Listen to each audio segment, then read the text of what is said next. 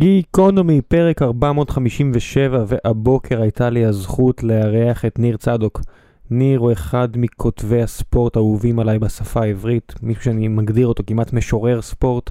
דיברנו בפרק הזה הרבה על עיתונאות ספורט ועל כתיבת ספורט, ויותר מכך על איפה שניר באמת גיק, ויותר מהכל זה בפוטבול אמריקאי.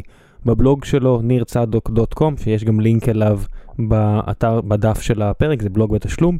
ניר כותב על פוטבול ברמה הכי גבוהה שתוכלו למצוא, לא רק בשפה העברית. אני קורא הרבה על פוטבול, מאזין הרבה על פוטבול, הבן אדם יודע מה הוא אומר, ולכן גם רוב החלק הראשון של הפרק הזה מתעסק בפוטבול בזווית מאוד גיקית. ניסינו להביא כל מיני הקשרים תרבותיים ולהסביר למה זה ענף ספורט כל כך מרתק ולמה כל כך הרבה אמריקאים זה כמעט הדת שלהם יותר מכל דבר אחר, ולמה זה שונה מה-NBA ומענפי ספורט אחרים.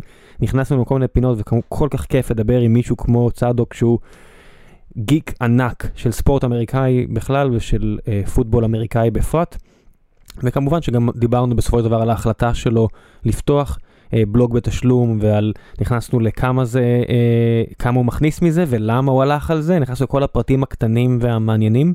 ודבר נוסף, אני רוצה להגיד לפני שנגיע לשלב החסויות, הוא שהפרק נפתח עם התנצלות לעיתון הארץ, שגם uh, ניר גם כותב uh, גם שם לאורך השנים, כתב, כותב לאורך השנים בעיתון הארץ, אז אני מתנצל כי לפני uh, מספר פרקים בפרק עם רמי עמר, אז טענתי שדה מרקר פרסמו כתבה שהיא מאומנת בלי לציין שהיא מאומנת, אז פנו אליי, דיברו איתי, זה לא נכון, אז הנה אני מפרסם התנצלות רשמית, מתנצל בפני אנשי דה מרקר על מה שאמרתי, לא הייתה לי שום כוונה להוציא דיבה, ולמקרה ואתם חושבים לעצמכם, לא, לא היה שום איום בתביעה, לא היה שום דבר מעבר לבקשה למישהו, ממישהו שקשור לעיתון, ואפילו לא מנהל בכיר בעיתון או משהו כזה, סתם מישהו שהעיתון קרוב לליבו. לא סתם מישהו, מישהו שאני מאוד מעריך כמובן, אבל זהו, אה, חבל לא לתקן טעות. אם עושים אחת, אז הנה אני, מתקן טעות, מתנצל. ועכשיו לנותני החסות שלנו, והפעם זו בירה. בירה שאני מאוד מאוד נהנה לשתות לאחרונה. היא נקראת שקמה, בירה שקמה, והיא מסוג IPA, שזה אינדיה פייל אל, בירת אל שמקורה באנגליה במאה ה-18, ונחשבת לאחד הסוגים הפופולריים של בירת אל בעולם, בייחוד בארצות הברית, אבל לא רק, והנה זה מגיע גם ארצה בייצור מקומי. היא בירה נפלאה עם המון המון טעמים. הם שלחו לי כמה ארגזים הביתה. ושתיתי לא מעט ממנה, אז אני מרגיש מוסמך להגיד לכם שזה יופי יופי של בירה שנמכרת עכשיו באחד משלושה סוגים ברחבי החנויות שבהם אתם קונים בירות טובות. שלושת הסוגים יחסית מאוד דומים בכל הנוגע לכמות או אחוז האלכוהול בהם, זה 5.5, 5.2 ו-5.7, אבל הטעמים מאוד מאוד שונים. זו בירה שמשווקת על ידי קרלסברג בארץ, יצרנית ויבואנית של מותגי הבירה המובילים בארץ. אבל ויסלחו לי החבר'ה הטובים של קרלסברג, זה לא כמו בירת קרלסברג רגילה שאתם יכולים אה, לקנות בסופרמרקט, משהו הרבה יותר מעניין שיש לה טעם של בירה ארטיזנית, של בירה מלאה בטעמים, כאמור, אני אישית מאוד נהנה לשתות אותה לאחרונה, ואני אמשיך לקנות אותה ולצרוך אותה, אה, ולהגיש אותה לאורחים של גיקונומי כשאנחנו לא מקליטים בבוקר. ועכשיו, לפרק שהקלטתי בבוקר עם ניר צדוק, מקווה שתהנו.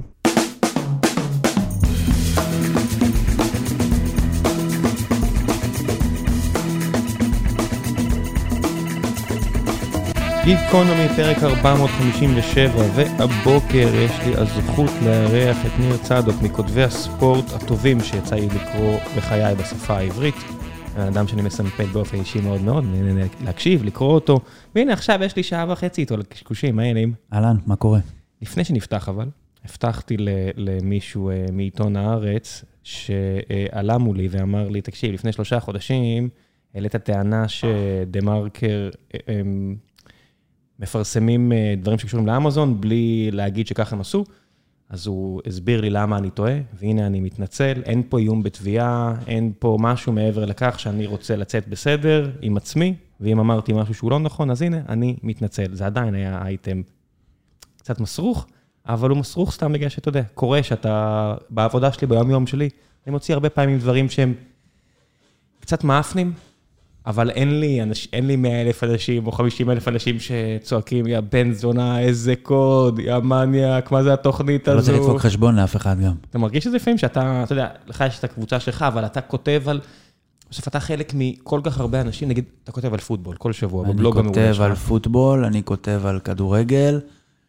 כתבתי בעבר אה, על בייסבול בתדירות דומה, זה קצת ירד עם הזמן, בגלל אה, עניינים של אה, כלכליים, עניינים של אה, אה, פנאי, עניינים של פופולריות, אבל אה, כן, זה מה שאני אעשה. אתה מרגיש את זה לפעמים, שאתה חלק מ... כן, מ- תשמע, כשכתבתי משהו בבייסבול, היו באמת, קיבלתי תגובות אה, אין סוף של... אה, כי יש קהילה מאוד רחבה של אוהבי פוט בייסבול בישראל, אז כשכתבתי איזה טעות על איזשהו שחקן מדטרויט, קיבלתי מבול של מיילים, של אנשים סתמו לי את התיבה. איך אתה מעז? איך אתה מעז להגיד את זה על אה, מיגל קבררה? אבל, הוא לא- אה, הוא לא בוונצואלה, הוא בכלל פורטו ריקו, מה יש לך? במקרה הוא כן מוונצואלה, כן, אבל לא יודע, מפורטו. ריקו. זה- קודם כל, ש- כנראה שאתה היית אחד מהאנשים ששלח לי מייל, אם אתה עד כדי כך שולט לא, בפרטים. אני אני אוהב לקרוא, שמע, נגיד בייסבול, אני כבר לא מסוגל לצפות במשחק, אבל אני מאוד אוהב עדיין לקרוא על ספורט אמריקאי. נכון. זה בעיקר מגיע מקטע תרבותי. בייסבול, אה, מה שטוב בבייסבול, מה שמיוחד בבייסבול, זה שזה ספורט שהוא באמת יותר טוב כשקוראים, מדברים עליו, מאשר שרואים אותו. הוא כמעט משהו שחצה את ה... התרומם מגובה המגרש והפך למשהו שמתקיים בספרות יותר אה, גבוהות ורחבות של תרבות, שזה אה, באמת בספרים, הרי אני חושב שמדף ספרי הבייסבול הוא המדף הכי רחב בספרות הספורט העולמית. אה, זה קשור גם ל... ל... ל... נקרא לזה, איך, איך אומרים? זה מאוד uh, מוטמע בתרבות האמריקאית לכתוב על ספורט, הרבה יותר מאשר באנגליה, למשל. אנגליה יש ספרים, אבל נתח מאוד גדול הוא אוטוביוגרפיות. אתה מרגיש באוטוביוגרפיות שהן מוכוונות להנגשה לציבור שאומרים, הוא, הוא הסתפק בזה שפשוט הכוכב שהוא אוהב ידבר אליו. פה מש- משקיפים על זה מבחוץ. אז בייסבול הוא באמת מאוד ענף שזה, מאוד ענף ש... אה, אוהב שכותבים עליו, אוהב שמספרים עליו, כי באמת חוויית הצפייה בו היא חוויה לא פשוטה. אה, הרבה הפסקות, קצב איטי. אפילו ה-NBA, שיצא לי עכשיו להיות, ה- העניין האמריקאי הזה, אם להפוך הכל לשואו, הוא כל כך מסרס את החוויה. אתה יודע שאתה בכדורגל ישראלי, אלוהים יודע שהרמה נמוכה. אבל כיף לי, כי אני עם החבר'ה, ויש שירים, ויש עצבים, ו- ואין קשקושים. וכשאתה מגיע הברית, שאתה אשכרה יושב במגרש, יש כל כך הרבה קשקושים מסביב, וזה נמרח, זה מרגיש כמו ריאליטי.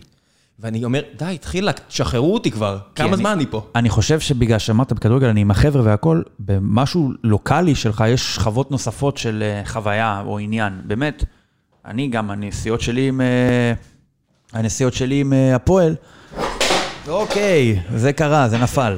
אה, בנסיעות שלי משחקים עם הפועל, עם הזמן אני מגלה שאני רוצה שהמשחק יהיה כמה שיותר רחוק, כך שנתח כמה שיותר גדול מהזמן יועבר לא על המשחק עצמו, אלא על הדרך אליו, החזרה ממנו.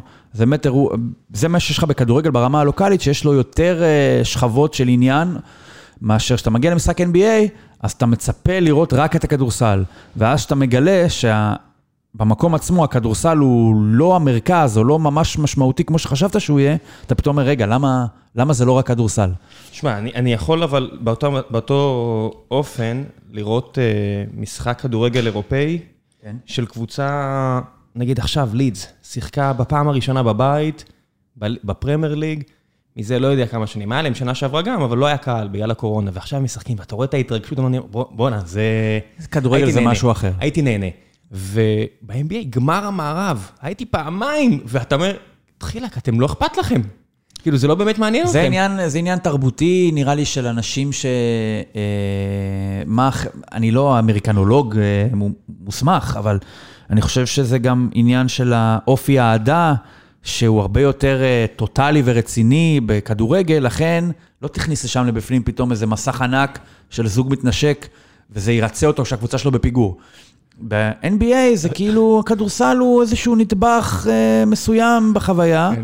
שאפשר לקבל, שהוא הוא לא, לא יכול להיות הכל, זאת אומרת, אם זה יהיה רק זה, אתה תרגיש מאוכזב קצת. אתה יכול לדמיין, אתה יודע, סיטואציה של זוג כזה שהם שיכורים לגמרי, מבחינתם הם בדייט רוקדים בבלומפילד. אה, יש לך בעיה עם השיכורים, זה לא יכול להיות שיכורים. אה, אתה רואה את זה, אבל כן, בכדורגל נבחרות למשל, שאתה רואה נבחרת בפיגור, ואתה מבחוץ, אתה אומר, בואנה, זה סוף העולם. זה סוף העולם שהם בפיגור. ואז הם, ברגע שמזהים את עצמם על, המסך, הם מנופפים והם נהיים, מרוצים. אני חושב שזה קשור גם בגלל שרמת ההזדהות, או הטוטליות עם כדורגל נבחרות, היא פחותה מרמת מועדונים, וגם במשחקים כאלה יש הרבה יותר תיירים. אז ככה מאוד יכול להיות שאותו אדם שמנופף לשלום, לא באמת אכפת לו משוויץ באותו רגע. כן, אבל כן. כשאתה בא למשחקים, ככל שהרמה יורדת, הסיבה שתהיה שם. בדיוק. ההקשר שלך אליה היא, הוא הרבה יותר אה, חזק, לכן אין לזה, אין לזה תחליפים.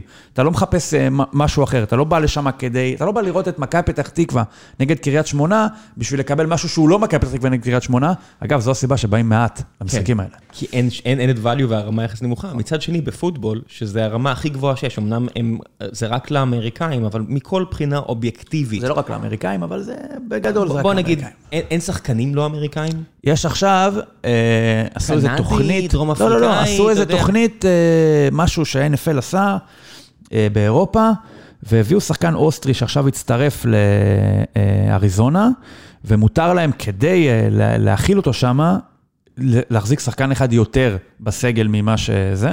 ברור שזה צעד שהוא בעיקר שיווקי, והוא הקפטן של נבחרת אוסטריה בפוטבול, אוקיי? אתה יכול לדמיין פחות או יותר מה זה אומר ברם, בלי לזלזל, כן? גם פה יש פוטבול, בטוח שהם טובים מאוד במה שהם עושים, אבל זה שמיים וארץ, זה מחסום שאי אפשר לחצות. אבל זה באמת אחד ומיוחד. יש אולי איזה גרמני היה, או איזה משהו כזה, אבל ממש זה... אה, אתה שחקן רגבי ההוא. היה... היה פוטבול האוסטרלי, אוסטרלי, נכון, כן. והיה גם, אה, יש את הבועט אה, הקפריסאי, שהיה ב... יש את הטייק הזה באייס ונטורה.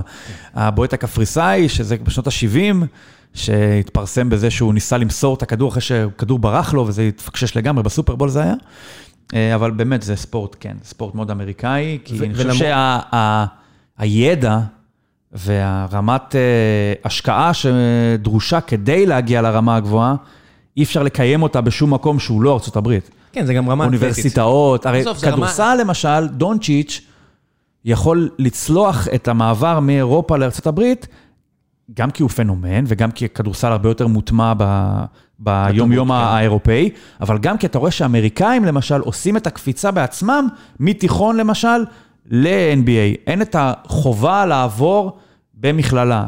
פוטבול זה מוכרח להיות ככה, אז קודם כל אתה חוקית לא יכול להיבחר על ידי התיכון, וגם אם אתה היית יכול, לא הייתי ממליץ לך להגיע בגיל 18, לשחק מול אנשים, שזה מה שהם עושים למחייתם, והם, וזו מחייתם, זאת אומרת, ככה, ככה הם נראים כשהם עובדים. זה, זה כמעט כמו ספורט זירה, אתה יודע, שאתה רואה MMA, יש שם אנשים מבוגרים, כי לניסיון יש משקל, מצד שני, כולם מאוד אתלטים ומחויבים, והשילוב הזה, אם מגיע מישהו... איך לא- מגיעים בגיל אה, מבוגר, עדיין שורדים את הדבר הזה? כי זה מספר שנים של... אה, הם מתחילים יחסית מאוחר, הרבה מהם מתחילים מאוחר, זאת אומרת, זה אותם 10, 12, 13 שנים שאתה עושה זה, פשוט יכול להיות שהתחלת ספורט. אה, אוקיי. התאמנת רק עד גיל מסוים, ואז נכנסת באמת לזירה והתחלת להתאמן ברמה כזו רק איקס שנים. אבל שמע, ישבתי ליד אה, חבר'ה ב-AK, המכון שנחשב להכי טוב בעולם, בזמנו, בסן חוזה, כי זה אה, נועד, שהיה פה גם, והוא היה ב-UFC כישראלי, הוא הכניס אותי לשם שבוע ו- וביקרתי אותם כל יום, והם שבורים כמו ש... כמו שאתה מדמיין מפוטבול. שהם יהיו. כמו, כמו חבר'ה מפוטבול, שאתה שומע שהם לא הולכים, לא זה, אז אתה רואה, אתה רואה חבר'ה שהם בסוף האימון, כן. נגמר האימון, יורד הטסטוסטרון, ואוקיי, אני צריך עזרה לקום, או שמישהו ייקח אותי הביתה. אפשר להבין את זה. כן, לא, נגיד נועד נראה סוף הדרך ואש, אבל זה כמו בכדורגל, יש כאלה שהם בסדר, יש כאלה שלא. בפוטבול, גם אם נוריד את הבעיות ראש, שזה משהו שעדיין לא נחקר מספיק, ואנחנו לא יודעים, אנחנו יודעים שיש יש אותו, לא ברור. לכולם, אבל אנחנו יודעים שיש אותו. אני מדבר על הבעיות פיזיות, הברכיים, הגב, הדברים האלה שאין אין להסתתר מזה. יש, שמע, פוטבול זה ענף שבניגוד לכל ספורט אחר, הוא מתקיים ברמה הכי גבוהה שלו בשבוע הראשון של העונה. באימון, אתה עכשיו כתבת, באימון. בבלוג שלך עכשיו כתבת על הסדרה של ה-HBO, נראה לי שני... Knocks, כן, היו שני Knocks עכשיו, פרקים, או כן. פרק, אה, בלוג אח- אחורה או הנוכחי שלך, כתבת על זה, ו- ואתה כותב כל כך יפה על כך שיש סטטיסטיקות על אימון. בדיוק. בארץ, הם באים להתאמן, אני לא עושה את ההשוואות, אבל אימון אפילו באירופה, הסטטיסטיקה זה מי, עם איזה אוטו באת לחנייה, נכון. וכמה הצטלמת, ועם איזה שעון באת. אבל זה לא רק פיקנטריה, זאת אומרת, זה כן קצת לגנותם של האמריקאים, כי זה כן פיקסציה קצת מוזרה. על הסטטיסטיקה. לספור למה, הבן אדם- כמה הבן אדם מוסר במס- באימון נגד, בתוך הקבוצה של עצמו. זה לא באמת חשוב, אבל כשאתה צריך, הרי אתה מתחילים את העונה עם 90, בואכה 100 שחקנים, אתה צריך לנפות כמעט אחד מתוך שניים מהם, אז אתה חייב לנסות אה, לעמוד את האיכות שלהם, ולכן יש יותר מקום לסטטיסטיקה מאשר יש בכדורגל. וזה גם, ברגע שהענף הוא יותר מתמטי ויש בו יותר מקום לסטטיסטיקה, כדורגל להבדיל הוא יותר... הוא יותר פיל, זאת אומרת, הוא נראה טוב, הוא עובר, הוא יש לו מהיר, מראה- יש לו כן, מראה יש של לו טאץ', כדורגלן. יש לו כדורגל. כן. זה יותר מקום למ- למראה עיניים, פחות מדעי מפוטבול, והתכוונתי שגם נראה יותר הכי טוב במחזור הראשון, כי זה, זה הישרדות. שחקנים נפצעים, זאת אומרת, קבוצות מגיעות לסוף העונה, כשאבסולוטית הן פחות טובות, כי החומר שנמצא להם, הוא, זה כמו מלחמה. אתה זה יוצא מלחמה. לקרב כן. עם 300, אני אמשיל את זה ל... לא יודע מה, ספרטה נגד, אה, נגד אתונה, או לא יודע מה, נגד... מה עוד הפרסים. היה שם? כן. אז נגד הפרסים, אז יוצאים 300 ספרטנים. כמובן, ככל שהקרב יימשך, יהיו פחות ספרטנים. ועכשיו היה, יש את אה, לוסון מ- מהג'טס, שקרע את גיד האכילס. ועכשיו, הוא לא יחיד ומיוחד, יש בליגה, בסופו של דבר, כשהליגה תתחיל, יהיו בה 53 כפול 32, זה אומר 1,500. 1,500 פלוס. אין לי את המספרים המדויקים, אבל מאות מתוכם לא יגיעו לקו הסיום. אני חושב שבמרתון אין אה, אחוזים כאלה של אה, נפילה בדרך, ובגלל הדבר הזה, פוטבול הוא משהו, הוא ספורט הפוך, כי כדורגל, נכון שיש פציעות, אבל לא, לא, לא בתדירות הזאת, וכשאתה מחשב את הפקטור של נכנסים לכושר ומשתפרים תוך כדי תנועה, אז קבוצות אמורות להגיע לשיא לקראת סוף העונה. בפוטבול הם בצורתן הטובה ביותר, בשלב הכי מוקדם של העונה, ומפה אתה פשוט מנסה לאבד כמה שפחות. ופוטבול, בניגוד לענפי ספורט אחרים, לא רק בקולג' ששם תמיד הכל כיפי ויצרי, האוהדים נראה כאילו הרבה יותר מחוברים לקבוצה, והתיאוריה שלי, שזה לא תיאוריה מיוחדת, היא בגלל שיש מעט. יש כל כך מעט מצד אחד, ומצד שני, לכולם יש סיכוי, כמעט, על הנייר, אה, לעונה נחמדה, חיובית, עם איזשהו ערך, עם איזושהי משמעות. אני- חושב שאתה גם מזהה את, האכפת יותר בגלל שהעונה יותר קצרה. אז לכן כל משחק בפני עצמו הוא בעל משמעות. וכשיש משמעות, לאנשים יותר אכפת. אני חושב שב-NBA, ואני אשתדל להימנע מלדבר על ה-NBA, כי אני מודה שאני לא מבין, אני לא עוקב, אבל שיש 80, זה 82 משחקים, או להבדיל, עכשיו. 162 כן. משחקים בבייסבול, אז ברור שמה שקורה מולך הוא לא חשוב. אתה בא לבייסבול, אתה בא עם חבר, שניים, שלושה, מדברים תוך כדי, והמשחק משחק נגד העיניים שלך, כמו שזה יכול, יכול היה להיות באותה מידה, מזרקה שמוציאה מים בפארק. זה, אז בב, בפוטבול, כל דבר הוא חשוב, כל משחק הוא חשוב, וכשזה חשוב, לאנשים אכפת.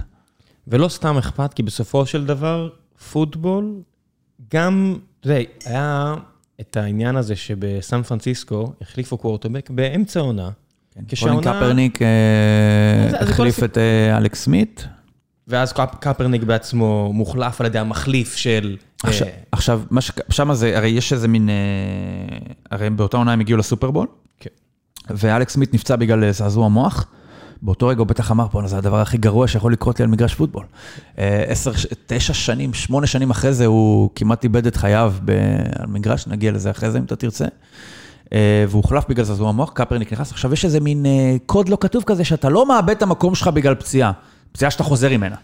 ופה קצת שברו את הקוד הלא כתוב הזה, הם הגיעו באמת לסופרבול, היה משחק אה, שני האחים ארבו, אחד נגד השני, סן פרנסיסקו נגד בולטימור, בולטימור ניצחו, וזהו, סתם, זה פרט טריוויה כזה, נכנסתי לך סוגריים. אז, אז מה שאני אומר זה שתמיד אתה יכול. העונה יכולה פתאום לקבל תפנית, בן אדם אחד התחלף, הביאו מחליף, הביאו בן אדם אחר ופלח. פתאום יש סיכוי, יש, יש, את, זה, זה כאילו שילוב של כל המרכיבים של סיפור טוב. אבל זה רק בעמדה הזאת. זאת כן. אומרת, אה, נכון שטאקל שמאלי ששומר על הקוטרבק הוא מאוד מאוד מאוד חשוב, ופציעה שלו יכולה להיות מכה מאוד חמורה, אבל בסופו של דבר, אם יש מישהו אחד שיכול לשנות קבוצה, זה בעמדה הזאת, כי אני חושב שהפנים שלה הן נורא רחבות. זאת אומרת, יש סגנון מאוד שמרני או מיושן שעושה את העמדה הזאת, נקרא לזה יותר בריידי למשל, ותחשוב שאם תואם בריידי, פחות מוצלח ממנו, נפצע, ואתה מחליף אותו במישהו שעושה את ה-complete opposite ממנו, פתאום רץ עם הכדור, פתאום מביא משהו אחר שלא היה קודם, אז האפשרות לסווינג של קבוצה שלמה הוא הרבה יותר רחב. ועם כל הדבר הזה, עם כמה שזה, מצד אחד שחמט מדויק, הכל מסודר, מצד שני יש לך את היכולת להחליף אדם אחד בעמדה מאוד מיוחדת בספורט העולמי, והנה, מתחלף. ואתה יודע, מתוך איזה 40 משדרים הכי פופולריים בכל הזמנים בארצות הברית, 39 הם סופרבול, משהו כזה, עדיין מרגיש לי מהצד שעדיין לא גירדו את הפוטנציאל בזכות, עכשיו סדרות כאלה כמו HBO, בזכות אנשים כמוך בכל רחבי העולם שמפיצים את האהבה למשחק, הפוטנציאל המסחרי של הליגה הזו, שהוא גם ככה מטורף כרגע, עדיין לא לא מגרה את הקרקע. דיברנו על, אה, הזכרת את הארדנוקס, הארדנוקס אה, עוסקת, ארדנוקס מספרת שזה מין אה, סדרת תעודה, מדי שנה לוקחים קבוצה שסיימה, היא צריכה לענות על, על כמה קריטריונים. צריכה להיות עם מאזן שלילי, היא צריכה לא להופיע בסדרה ב-X כמה אה, שנים קודם, ובעצם מתעדים, הרבה פעמים אין להם say בעניין, זאת אומרת, הם לא יכולים להתנגד לזה אם הם עונים על כל הקריטריונים, ומחליטים שהם עושים את זה. ובעצם מלווים אותם בשלב ההכנות לעונה, זה ממש מהרגע להרגע, כי אתה רואה בפרק על משחק שהיה לפני שבוע. כבר הספיקו לערוך אותו ולעשות נרטיב ולשדר אותו והכל. זה מאוד מזכיר את הסדרה בנטפליקס על, הפוט, על, על, על הפורמולה 1, רק לא פחות ראיתי, שואו, אז מאוד ממליץ על אה, Drive to Survive נראה לי זה נקרא.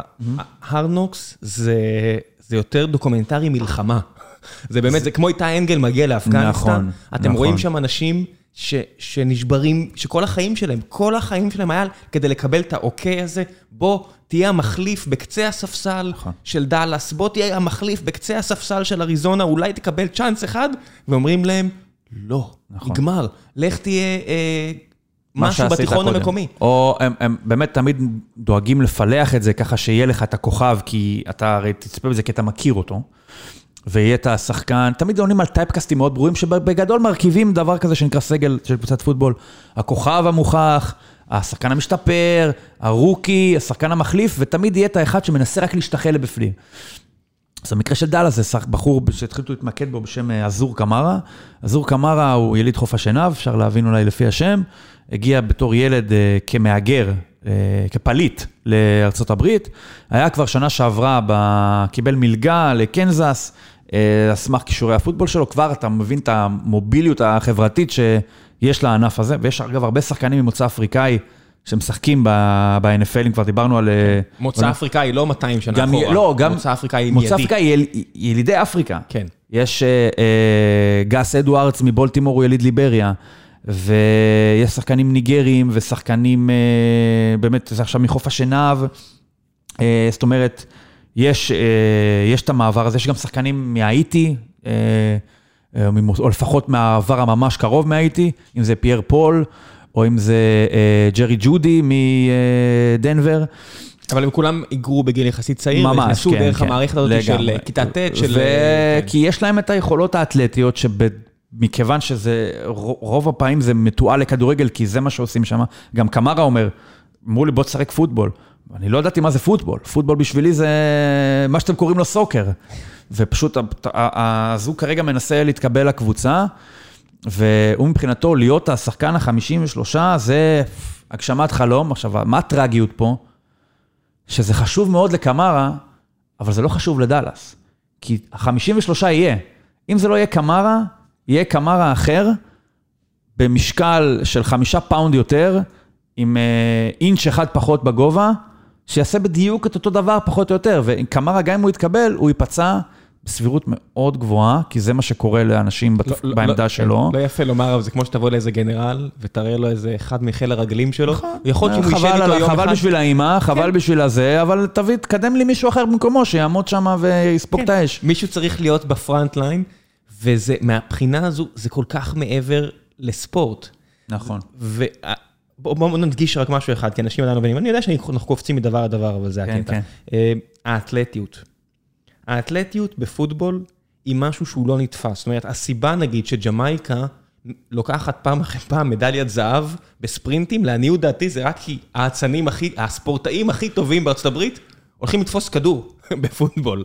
ואני חושב שזה משפיע על כל הענפים האולימפיים, שהספורטאים, מי שבאמת אתלטי, אפילו לברון ג'יימס, הלך לכדורסל אחרי שהוא קצת שיחק פוטבול בתיכון. כן. אם אתה יכול, אתה תשחק פוטבול. אני חושב שאתה רואה את זה ב... אה, יש תמיד את האנשים שרצים לך אה, 40 יארד ב-4.24 שניות, שזה, איך קוראים? בולט רץ את זה מהר יותר. אבל אלה פחות מרשימים אותי. יש אנשים ששוקלים 140 קילו, 130 קילו. 150 קילו, ורצים את זה ב... פחות 4, מחמש, 9 או פחות מחמש, 5 משהו. אתם לא רואים ביום-יום אנשים ששוקלים 150 קילו. זזים כל כך מהר. אתם לא, לא, אתם לא רואים אותם בכלל. אין את זה. ואם אתם רואים, אז הם לא זזים, לא מהר או לא מהר, הם לא זזים. והאנשים האלה, אני חיה בזמנו, אתה יודע מה, אני אחפש לך את זה בזמן אמת. דונטרי פה, הוא שחקן קו, אה, שנה, אפרופו דאלאס, היה שנה שעברה בדאלאס ונחתך, אני לא, אני מודה שאני לא כך יודע מה קורה איתו היום. אתה יודע מה אה, קורה איתו היום בזמן שאתה מחפש? מה? כמו הרבה מהחבר'ה האלה ששוקלים יותר מדי, ולא נותנים להם באמת לשמור על הבריאות שלהם. אם זה לא ראש, אז זה סכרת, כמו נכון. אחוזים גבוהים מהחבר'ה. רק שתבינו עד כמה הספורט הזה אכזרי. נכון. מלחמה, שומרים עליהם במשקל גבוה, זאת אומרת, הלחץ הכלכלי-חברתי עליהם להישאר במשקל גבוה, הוא כזה שיש לו מחיר מעבר לברכיים ולגב. גם להישאר גבוה, אבל לפעמים קשה להם יותר גם לרדת, כי לפעמים חלקם צריכים לרדת. לפעמים אומרים להם, תשמע, זה פוגע באתלטיות שלך, זה פוגע בתזוזה שלך, בוא תוריד. לאנשים האלה אולי יותר קל לעלות מאשר לרדת. עכשיו, דונטרי פו, אה, הוא שוקל, לפי ויקיפדיה, 157 קילוגרם. 157 קילוגרם זה הרבה. דונטרי פו, הגובה שלו, בוא אני, כדי שלא תחשוב לי שהוא עכשיו איזה 3 מטר, כן? דונטרי פו, הגובה שלו הוא פחות ממטר 90. אין לזה אח ורע בשום ספורט, ענף ספורט אתה יודע כמה הוא רץ 40 יארד? ב combine שלו, בזמנו, כשהוא... אה, combine, נגיד מי שלא יודע. מבחנים לכניסה זה לליגה. כמו מין אה, קרקס כזה של אה, מגיעים כל מגלי הכישרונות, ובעצם מחלקים את השחקנים למספר מבחנים שהחליטו ב-NFL עוד משנות ה-70-80, שזו הדרך הכי טובה לעמוד, לספר סיפור מחלקי, מחסיסי מידע. קפיצה קפיצה, מהוורטיקלי. ניטור מהמקום, קפיצה קדימה, אה, ריצה, דחיקה של מש- משקלים והכל. ואנשים רואים את זה במשך שלושה ימים. כן. בגלל שיש... כן. חגיגה, כי הליגה חוגגת הכל, הליגה תשדר לך את... הליגה, הרי חמישה, אנחנו ממש פה רצים בכל מקום, שיש הרבה מה. להגיד.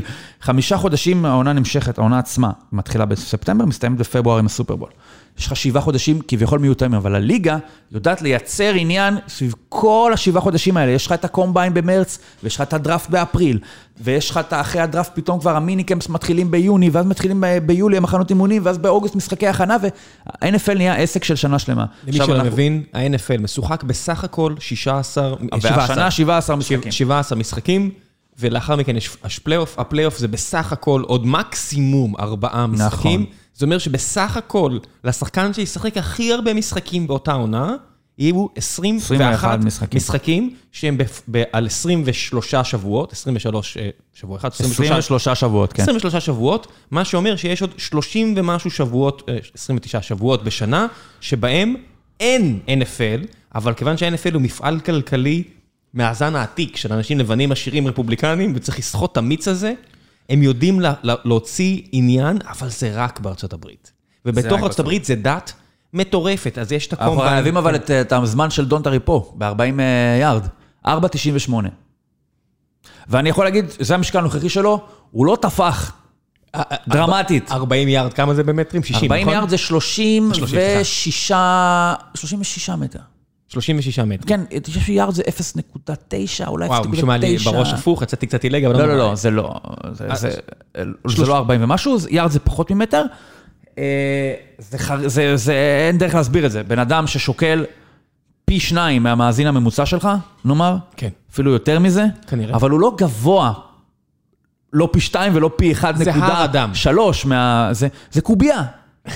אבל הוא רץ 4.98, 40 יארד, כן. ואני מאתגר את האנשים שמאזינים לך לנסות לרוץ 35-36 מטר, ולראות כמה הם עושים את זה. רק כדי שתבינו, מתחת לחמ- לחמש שניות אמ, לאותם 40 יארד דאש, זה מאוד נדיר באוכלוסייה הכללית, גם ב-NFL זה לא טריוויאלי. בריידי, שנחשב לשחקן הכי גדול בכל הזמנים, אולי הספורטאי הכי גדול בכל הזמנים, למשל לא עשה את זה במבחנים שלו, הוא ידוע בזה שהוא עשה 5.4, 5.3 אה, כ- כ- כקוורטרבק. רצים אחוריים, אה, לא רצים, רסיברים, הזריזים מכולם, שזה השחקנים הכי מהירים בליגה, טייריק היל למשל, או עכשיו אה, הנרי רגס מלאס וגאס. 4.3, 4.2. פחות. 4, 2, 3, 4, 2, 4, זה ה... אולי היה פעם מישהו שעשה 4, 1, 9 או משהו כן. כזה. רק לא- שתבינו, לא ש- מתחת. ב-UFC, שזה ספורט שנכנסים לזירה, שתי חיות אדם אתלטיות בטירוף. מי שמגיע לשם, וצריך לשים את זה על השולחן, זה ריג'קטים של ה-NFL. זאת אומרת, ברוק לסנר, שנחשב למפלצת נכון. אתלטית, עכשיו ב-WWE וכל הדברים האלה, אבל לקס לוגר. אתה מסתכל עליו, והוא, הוא- מה זה אתלט על? אתה מסתכל עליו, הספורטאים האחרים, בסופו של דבר, אם כן, הוא הפסיד יותר מאשר שהוא ניצח, כי באמת זה טכניקה, אבל מבחינה אתלטית, הוא, הוא נראה מדהים שם, והוא לא עבר את המבחנים למינסוטה וייקינגס. נכון. וג'ון ג'ונס, שהוא כנראה מכל בחינה אפשרית, לוחם ה-MMA הכי טוב בכל הזמנים, האחים שלו באמת שחקנים ב-NFL לגיטימיים, הוא לא היה כנראה מספיק טוב כדי לעבור את השלב של התיכון, מכללות, כל הדברים האלה, אז הוא הלך לשלוט ביד רמה בספורט אחר בצורה היסטורית, לא הפסיד אף פעם. ההפסד היחידי זה שהוא ניצח מישהו בצורה משכנעת מדי. אולי אפשר להגיד על האחים שלו שלא הצליחו לעשות את מה שהוא עשה? או שלא יצליחו לעשות מה שהוא עושה. באופן יחסי. נכון. אבל זה התחרות. התחרות בפוטבול, וזה הקטע. זה לא רק אתה כספורטאי. בפוטבול, בדומה לפורמולה 1, בגלל זה אני כל כך אוהב דוקומנטרי ולדבר על הספורט הזה או לקרוא עליו, זה שני הצדדים, זה המערכת ואתה. בכדורגל, בסופו של דבר, הנה, אתה מביא לי רוני לוי, אתה לוקח ממני רוני לוי, בסופו של דבר, עם כמה שאני מזיין את השכל על הפועל באר שבע, הם אשכרה עדיין יכולים לעשות עונה טובה, למרות מאמן שאני כאילו לא תופס ממנו. בפוטבול, אין דבר כזה. אין דבר כזה, אין דבר כזה שמערכת לא משומנת, עם מאמן לא מספיק, עם צוות מאמנים לא מספיק טוב, יצליחו, זה כמו, קבוצ... זה כמו חברה מסחרית עם מנכ"ל גרוע. אין, אבל אין, יש הבדל לא גם. בס- אתה רואה נניח למשל ב-NFL, השנה היו אה, שבעה מאמנים של שנה ראשונה ב-NFL. עכשיו, אה, אין שום סיכוי, שנה אלא ראשונה, אבל כן... זה לא שלפני, הם לא, הם לא הגיעו מ- מלארוז אה, שקיות, לא, יש כן? יש שם, אה, כן, ברור שהם לא, הם לא עבדו בהייטק קודם, הם היו מאמנים מטעמי התקפה, מטעמי הגנה, מאמן אה, אה, רסיברים. הם היו בתחום, הם פשוט עשו את הקפיצת מדרגה. אף אחד מהם, אלא אם כן תהיה פה קטסטרופה יוצאת דופן, לא יפוטר בסיום העונה הראשונה. אפרופו אתה משווה בין כדורגל אה, לפוטבול. יש אנשים שנמצאים במערכת שנים על גבי שנים על גבי שנים על גבי שנים, ואתה אומר, מה זה תפיסה של הצלחה למשל? אם הייתי אומר לך, למשל, יש את מייק טומלין, המאמן של פיטסבורג, שהוא מאמן את פיטסבורג, אגב, הוא המאמן השלישי של פיטסבורג. בחמישים שנה. בחמישים היה כן. את צ'אק נול, והיה את, אה, כן, ברח כן. לי השם, אה, קו- אה, ביל כן, כן. הסתכלתי על זה, אז אמרתי, ומייק בליצ'ק. טומלין. כן, בליצ'ק, כמה זה נפוץ, שהוא כל כך הרבה שנים. כן, אבל בליצ'ק מצליח גם בסדרי גודל של כדורגל, זאת אומרת, שש אליפויות ב-20 וקצת שנה, מדהים, מדהים. מוצלח. מדהים. כן. טומלין לקח... אה, אחת. אליפות אחת, נכון, אליפות אחת ב-15...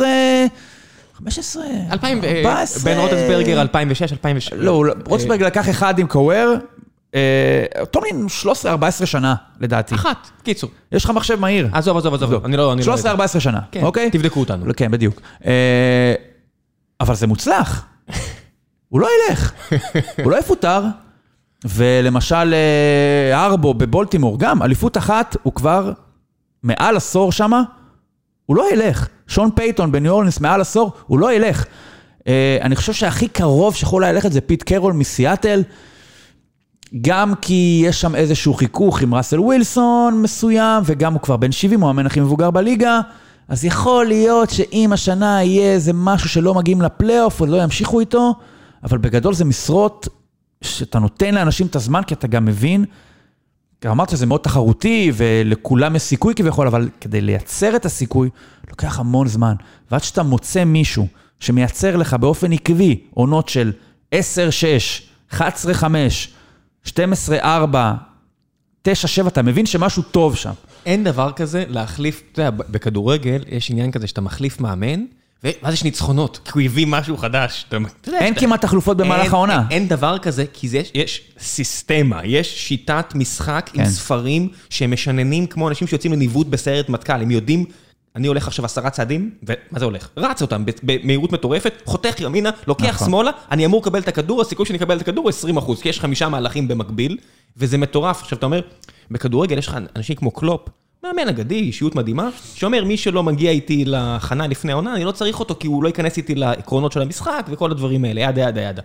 בפוטבול זה ה-obvious. זה לא obvious ב-NFL, זה obvious ברמת פוטבול תיכונים. מי שלא יודע את ה- איך שהקבוצה משחקת, אני לא יכול להביא אותו אבל באמצע. יש לך באמת למידה, אה, אה, נקרא לזה, כמו הכנה למבחן, למידה של, אה, אתה יושב בבית, מקבל ספר תרגילים, וצריך לשנן אותו, צריך לדעת בדיוק מה צריך מה עושים בכל מהלך. אבל מצד שני, בגלל שיש כל כך הרבה פציעות בפוטבול, אתה כן מבין שיש אנשים שלא תהיה ברירה. למשל עכשיו יש את אה, בייטמן מבולטימור, rookie שנבחר, תופס. אה, באמת חוליה בעייתית של בולטימור, אמרו אנחנו צריכים להביא תופסים, הביאו את ווטקינס מקנזס סיטי, הביאו את אה, בייטמן מ... אז לא הייתה. אה, מנסוטה אני חושב. אה, והוא עכשיו נפצע, הוא יחמיץ את השלושה, ארבעה שבועות ראשונים של העונה. כמובן שהוא לא יהיה עכשיו, לא בשיא של המחנה אימונים, משחקי הכנה, אין לך ברירה אלא לשתף אותו. הוא יצטרך, כשהוא מגיע משבוע חמישי, שישי, שככה הוא מתחיל את ה-NFL כן. שלו, הוא צריך להבין ולזרום עם זה.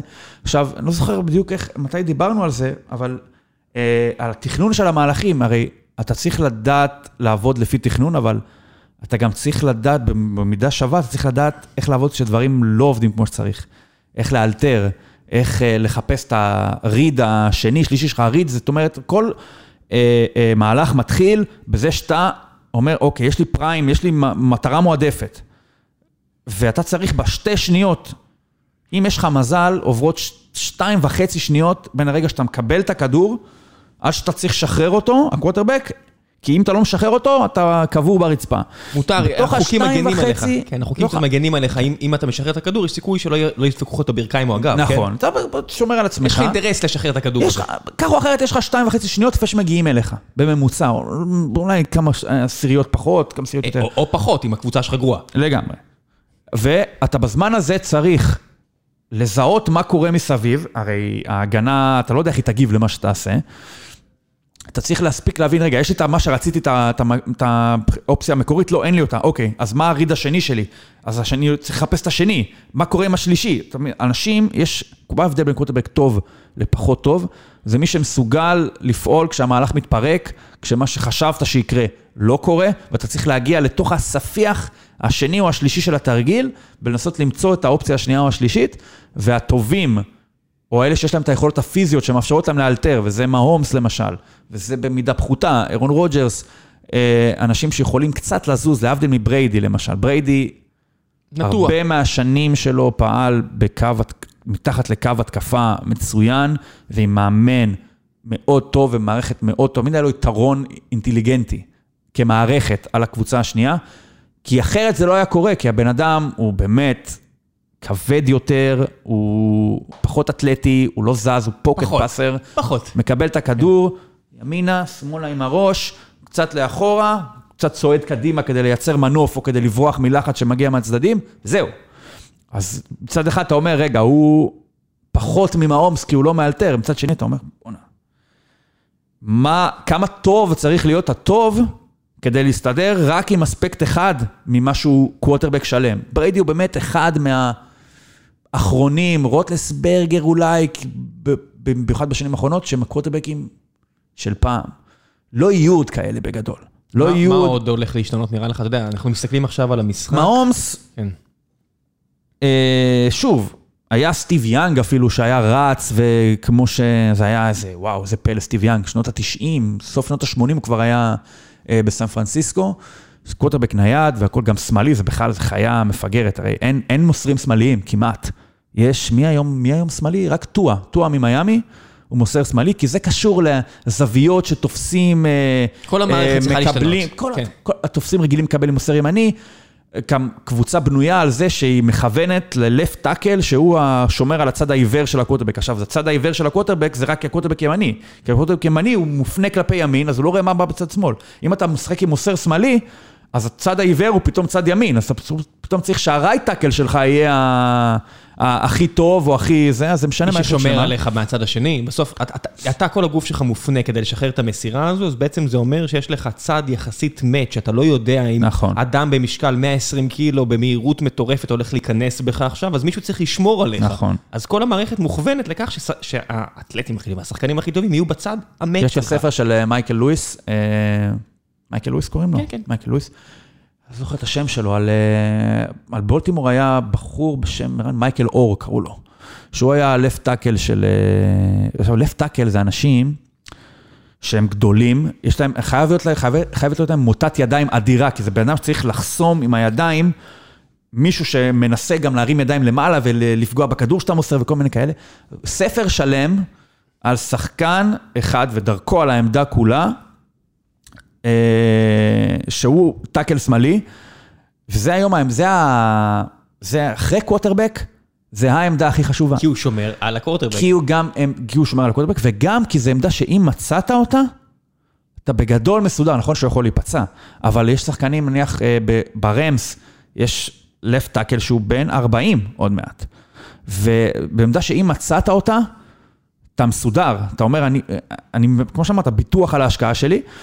ותופסים, יש יותר, יש חמישה, אז מן הסתם כל אחד מהם, אפילו הטוב שבהם הוא פחות חשוב מעמדה שיש בה רק אחד, וגם הם יותר מועדים לפציעות, כי יש להם יותר מגע מאשר בשחקן כזה שאמור למנוע ממישהו להגיע למישהו אחר. עד כמה אתה חושב המשחק הולך להשתנות הרי העידן הזה של מייקל לואיס וטומפסון, כאילו אנטרס טומפסון, כל מיני כותבים של פעם, כתבו לאנשים של פעם, והיום, זאת אומרת, לצערי, יש, לצערי כי זה פשוט לא אני, כן, זה לא שזה משהו טוב או רע, היום ה-red zone, שאתה קופץ ממהלך למהלך, והעובדה שזה מגיע לטוויץ' כבר, ולא יודע, משתמשים של סטרים האלה מצליחים לשדר את זה. אנחנו עולם של פאנצ'ים ולא עולם של סיפורים אה, שלמים. כן, וסקנד סקרין, שאנשים רוב הזמן בטוויטר, בזמן שהם במשחק. נכון. ואפילו אנשים שהם כל כך אוהבים את הספורט הזה, כמו ביל סימנס ואחרים, אתה רואה שהם בעיקר עכשיו מתלוננים על רמת המשחק, וכמו שאנחנו מדברים על כדורגל, זה תמיד, כדורגל ישראלי, זה תמיד היה קצת בלאי, אז גם פוטבול ברוב המקרים, בגלל שזה קשה, רוב הזמן, רוב השנים, רוב המשחקים הם לא מספיק טובים, כי זה קשה. אני חושב שאנשים גם אוהבים... להתלונן. בדיוק. אנשים, אני חושב שזה גם המודה היום, באיזשהו מקום. המבט מבחוץ, שהוא הרבה פעמים ביקורתי, אה, לא להיות מרוצה ממשהו, לא רק קשור לספורט, באופן כללי. אנחנו אנשים שלא מרוצים. אה, אני למשל, באופן אישי, אני ראיתי red zone, red zone נאמר, זה בעצם מה שמכונה כאן אה, ערוץ הקיבוץ במיתוג המקומי, זה בעצם רק highlights, לקפוץ מ highlights ל highlights. זה פוטבול נטול פרסומות, ככה גם הליגה משווקת את זה. עכשיו, מי שראה במשחק פוטבול מבין מה הערך של, מה הקסם של ההבטחה בפוטבול נטול פרסומות. זאת אומרת, אתה עובר, כל פעם שרדזון זה 20 יארד מהטאצ'זון, מהאנזון של היריבה. כל פעם שאחת מהקבוצות, באחת המשחקים, נמצאת במצב שהיא בתוך הרדזון הזה, אתה עובר לשם ואתה רואה את זה. זאת אומרת, מזקקים לך את ה... את האסנס של המשחק הזה. מינוס מהלכים שבהם מישהו פורץ 50 מטר אחורה. ואז מראים לך את זה, הם כן. יודעים לך אה, כן, כן, אה, לפצות אותך. אני לא אוהב את זה. אני ראיתי את זה פעם אחת בחיי, הזמינו אותי, אה, אורן, שאני מקליט איתו את הפודקאסט, הפודיום, הזמינו אותי לראות עם חברים שלו את איזה רדזון, זה היה בשבוע האחרון של העונה, העונה הסדירה, ואמרתי יאללה. ואני רואה עשרה אנשים, אני חלילה לא רוצה לזלזל בהם. אני, לי זה הרגיש כאילו, אני לא רואה כלום. זה זנות. אני רואה הכל ולא רואה כלום. זה זנות, זה כמו לשבת באיזה בר ספורט אמריקאי, שאני לא מבין את העניין הזה, ויש להם 800 מסכים נכון. מסביבם, והם עסוקים בלהמר ולשתות, נכון. ולנסות לבגוד באישה שלהם, או לא יודע מה, ואתה אומר, אפשר בבקשה רק לראות נכון. משחק? ואתה יודע, אני רוצה להתרכז, אני רוצה לשמוע, אתה יודע, הדבר המדהים ב-NFL, זה שזה הפרשנות טלוויזיה הכי מדהימה שיש. מביאים לך אנשים שמה זה, הם, זה כמו מדע, הם אומרים לך, אה, עכשיו הוא הולך לעשות ככה, ככה וככה, וזה אשכרה קורה. יש מדענים חכמים, יש מדענים פחות כן, טובים. עכשיו יש כאלה טיפה יותר טובים, נגיד קוורטרבקים לשעבר, נכון. מדאלאס וכאלה, לא משנה. כן, ספציפית, כן. כן, אבל זה רמה, זה כיף לי. זה כיף לי, זה כמו לראות משחק עם ון גנדי שאתה פחות אוהב ב-NBA, אני מאוד אוהב את זה, וזה כיף לי, ואני אגיד לך איפה, אני רק רוצה להחזיר את זה אליך, שאתה כותב על הליגה הישראלית, גם אם אתה מבקר, ואתה מבקר הרבה, בכדורגל. כן, אבל אתה כותב עם אהבה. אתה מוצא את הפואטרי, אתה מוצא את השירה, ואז שאני, אם הקבוצה שלי עשתה משהו טוב, אני מחפש את הטור שלך דבר ראשון, כי אני רוצה להמשיך את החוויה החיובית. ואם הקבוצה שלי עשתה משהו ממש גרוע, או אפילו טוב מכך, קבוצות שאני שונא, כן. עשו משהו ממש גרוע, אני הולך וקורא את זה, כי זה ממשיך לי את החוויה. כשיש לך רק highlights, highlights, highlights, ואז זיוני שכל, זאת אומרת, יסלחו לי, וכמה מטובי חבריי הטובים ביותר, ואף אני, זה הרבה זיוני, השכל, לקחת ממני משהו שהוא אה, מאוד קרוב לליבי, וזה האהבה למשחק. זה החלק התרבותי. אז אני רק רציתי להגיד שאני גם, אז אני, שאני כותב על פוטבול, הרי זה מחולק לפי חלונות, יש את שמונה, אני מדבר שעון ישראל. שמונה בערב, 11 וחצי, יש Sunday night שזה שלוש וחצי, יש Monday night שזה שלוש וחצי, גם בערך רבע שעה פה, רבע שעה שם. בבוקר, בבוקר, למי שלא מבין. כן? כן. ויש יום חמישי, עכשיו שזה איזשהו שדרוג, שינוי, שינמוך. עזוב, יש אפילו יום רביעי כבר. שהליגה הכניסה לפני אה, אה, כמה, כמה שנים. אז אני בוחר לעצמי, ככה אני כותב, זאת אומרת, אני בוחר לעצמי אה, משחק מכל חלון, שהוא נראה לי, אני, אני בעצם מהמר באיזשהו אופן כל שבוע. כי אני, רוצ... אני לא כותב על משהו שלא ראיתי אותו באופן שלם. זאת אומרת, יש גם, יש דבר שנקרא Game Pass, Game Pass זה הליגה, אתה יודע, אתה יכול לראות condensed game. condensed game זה כאילו 40 דקות, מורידים לך את הזמן אה, אה, אה, שעובר בין מהלך למהלך, ובעצם אתה קופץ, אתה, זה לא, זה איפשהו בין ה-red zone לבין המשחק האמיתי, אתה בעצם מקבל את כל המשחק, אבל בלי בלאי, בלי באמצע, בלי התגובות, בלי הזמן המתנה, בלי הילוכים חוזרים. אני גם את זה לא רואה. זאת אומרת, אני, רוא- אני רואה את השלוש שעות, שלוש וחצי שעות, ובעצם כי אני חושב שכל דבר קטן שקורה, חשוב לסיפור. אם מהלך אחד היה לא מוצלח, אני לא יכול שתקפוץ לי רגע למהלך בשנייה.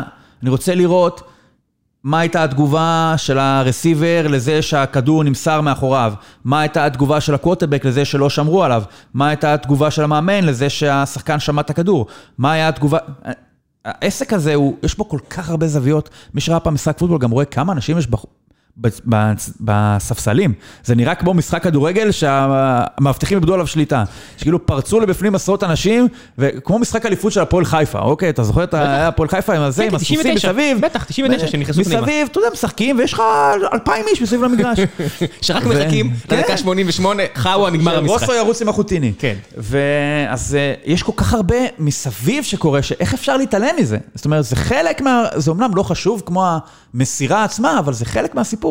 אז כשאני כותב, ובאמת, מי שלא יודע, אז יש לי אה, אה, אה, בלוג שאני כותב עליו, כותב בו על פוטבול. ניר צדוק. ניר צדוק. נקודה קום. כן, נקודה קום אפילו. בדיוק, נכון? אני כן. אשאיר את הלינק. נכון, ואז שם אני כותב, אה, זה שנה, עכשיו תתחיל השנה השנייה, זה אתר אה, אה, בתשלום. אני בעצם מוכר מנוי לאתר הזה. המנוי הוא מחיר, אה, מנוי לעונה, זאת אומרת, במחיר הזה אני בעצם נותן טקסטים, עכשיו גם במהלך הפגרה נתתי איזה כמה טקסטים לאורך נקודות מסוימות בפגרה, דראפט, אה, מחנות אימונים. אני חייב להדגיש. בשלב הזה למי שלא מכיר אותך, אמ, זה לא כתבות על המשחק, זה לא סיכום המשחק כן, על ידי לא- אנשים לא. שברוב, אתה יודע, שהחשד שלי שהם לא ראו בכלל את הספורט, כמו ב-NBA, יש לי תמיד את החשד הזה שאני אומר, לא ראיתי את המשחק, זה בסדר, אני רואה שתרגמת את זה מ-ESPN אחלה, זה לא זה. זה יותר, ו- וסלח לי, זה יותר קרוב לשירה, אל תתבאס, מאשר ל- לכתיבה על ספורט. זאת אומרת, כשאתה מסתכל אחורה לאורך השנים על הכותבים הגדולים שעירבו ספורט עם כתיבה, זה תמיד היה אקסטרה מייל. ואתה עושה את זה כי שאתה משכיל מאוד ספרותית ואתה אוהב את זה, זה הסיבה שאני משלם. זאת אומרת, אני, אני אוהב לקרוא את מה שאתה כותב, גם אם אני לא עוקב באותה שנה מספיק ואני אראה רק לקראת הפלייאוף, כי זה כתיבה טובה. כי אני חושב שגם, קודם כל תודה רבה, אני גם חושב שאתה לא צריך, אני, זאת אומרת, אתה לא צריך אותי בשביל שאני אספר לך שהוא מסר ככה וככה יארדים, והוא עשה ככה וככה, יש אנשים שיעשו את זה מיידית. לא צריך יותר אנשים, יש את זה בגוגל. אני פותח גוגל ויש את זה כבר נכון, וגם במנוע יש חיפוש. לך כן. עיניים, כי אתה אם ראית את המשחק אתה ראית את זה. אני חושב שמה שאני מנסה לעשות באתר, זה לתת בעצם, הראש שלי, כמו לכוון מצלמה, שבשבילך, שאתה תראה איך אני רואה את המשחק. מה אני, מה אני חושב כשאני רואה את המשחק.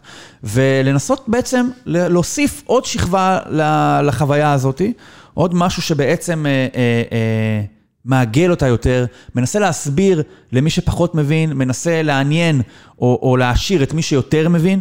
ובשבילי זה, אתה יודע, אז אני עושה את זה במהלך העונה, בוחר לעצמי, אה, יש חמישה חלונות שאני יכול לראות בהם משחק.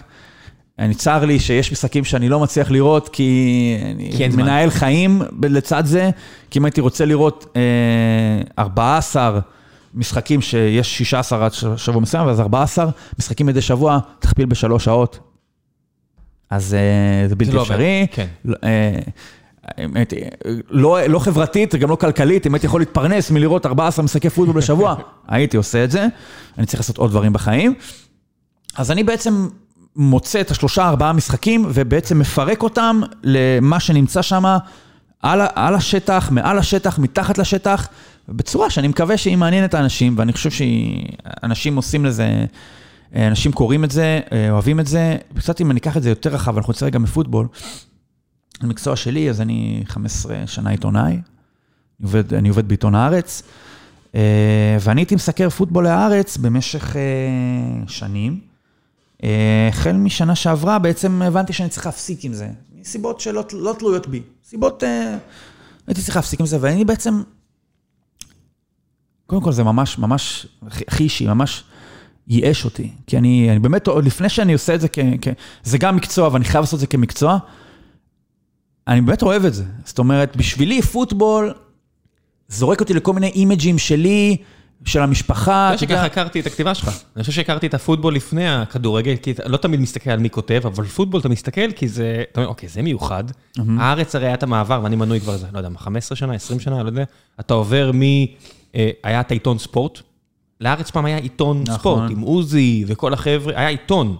ואז זה הפך ל... לא? כן. לא, עדיין יש עיתון. מהדורה מודפסת נפרדת, כן? יש, כן, עיתון ספורט. עכשיו זה. עכשיו זה עמודים נכון. בדף הראשי, נכון. ועדיין בעמודים בדף הראשי היה, אתה כתבת על פוטבול, אלון עידן כותב אה, טקסטים שהם אלון עידן, אין, אין לזה שם אחר, עוז עידן כותב על, אתה יודע, דברים מהעבר, מש- משכנע אותי שהפרמייר ליג צריך לספור סטטיסטיקה לפני 92, כל הדברים האלה, והתרגלתי לקרוא דברים שהם מעבר ל...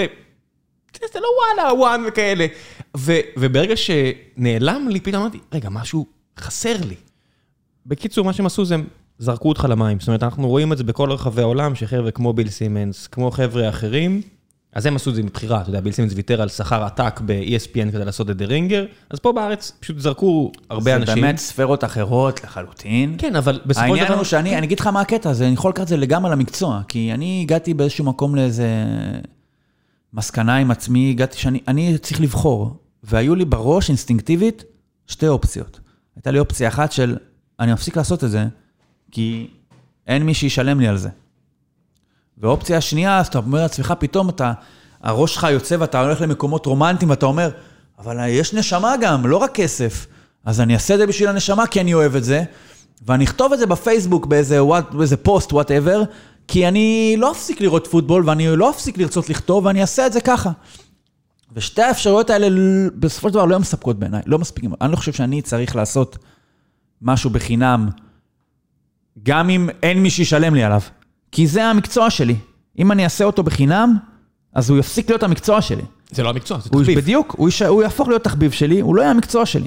ולהפסיק לעשות את זה, זו לא אופציה. כי מה, הרי אני לא אוכל, זה קצת כמו לראות אה, מישהי שאת, אקסיט שלך, שזרקה אותך, ואז לראות אותה בכל יום ראשון, אתה רואה אותה, הרי מה, אה, אם אני אמשיך לראות פוטבול ואני אמשיך לראות, זה יצבוט לי, זה יחסר לי. הרי אני לא רק רואה פוטבול, אני גם, אני כותב על פוטבול לפחות כמו שאני רואה פוטבול. אני אוהב לכתוב על פוטבול.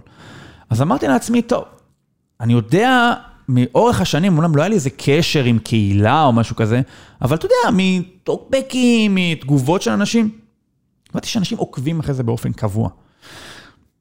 ואמרתי, אם אני אבקש פה עכשיו אה, שלוש אלף שקל מבן אדם, אז הוא יגיד לי, חביבי, יש לי מה שלוש אלף שקל.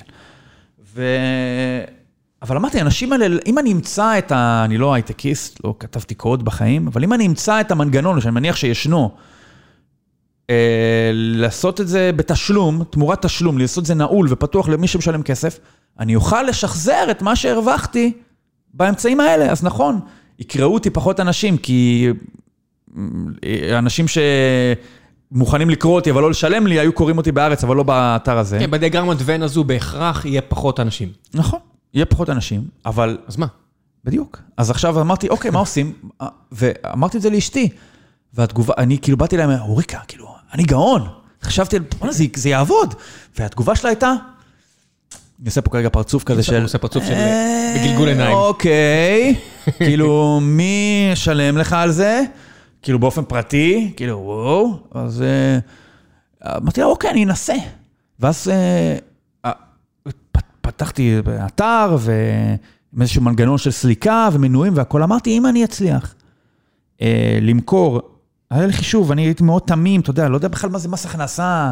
חשבתי, לוקחים לך מהכסף, לא לוקחים לך, אמרתי, זה, זה כפול זה שווה זה, זה שווה אותו דבר.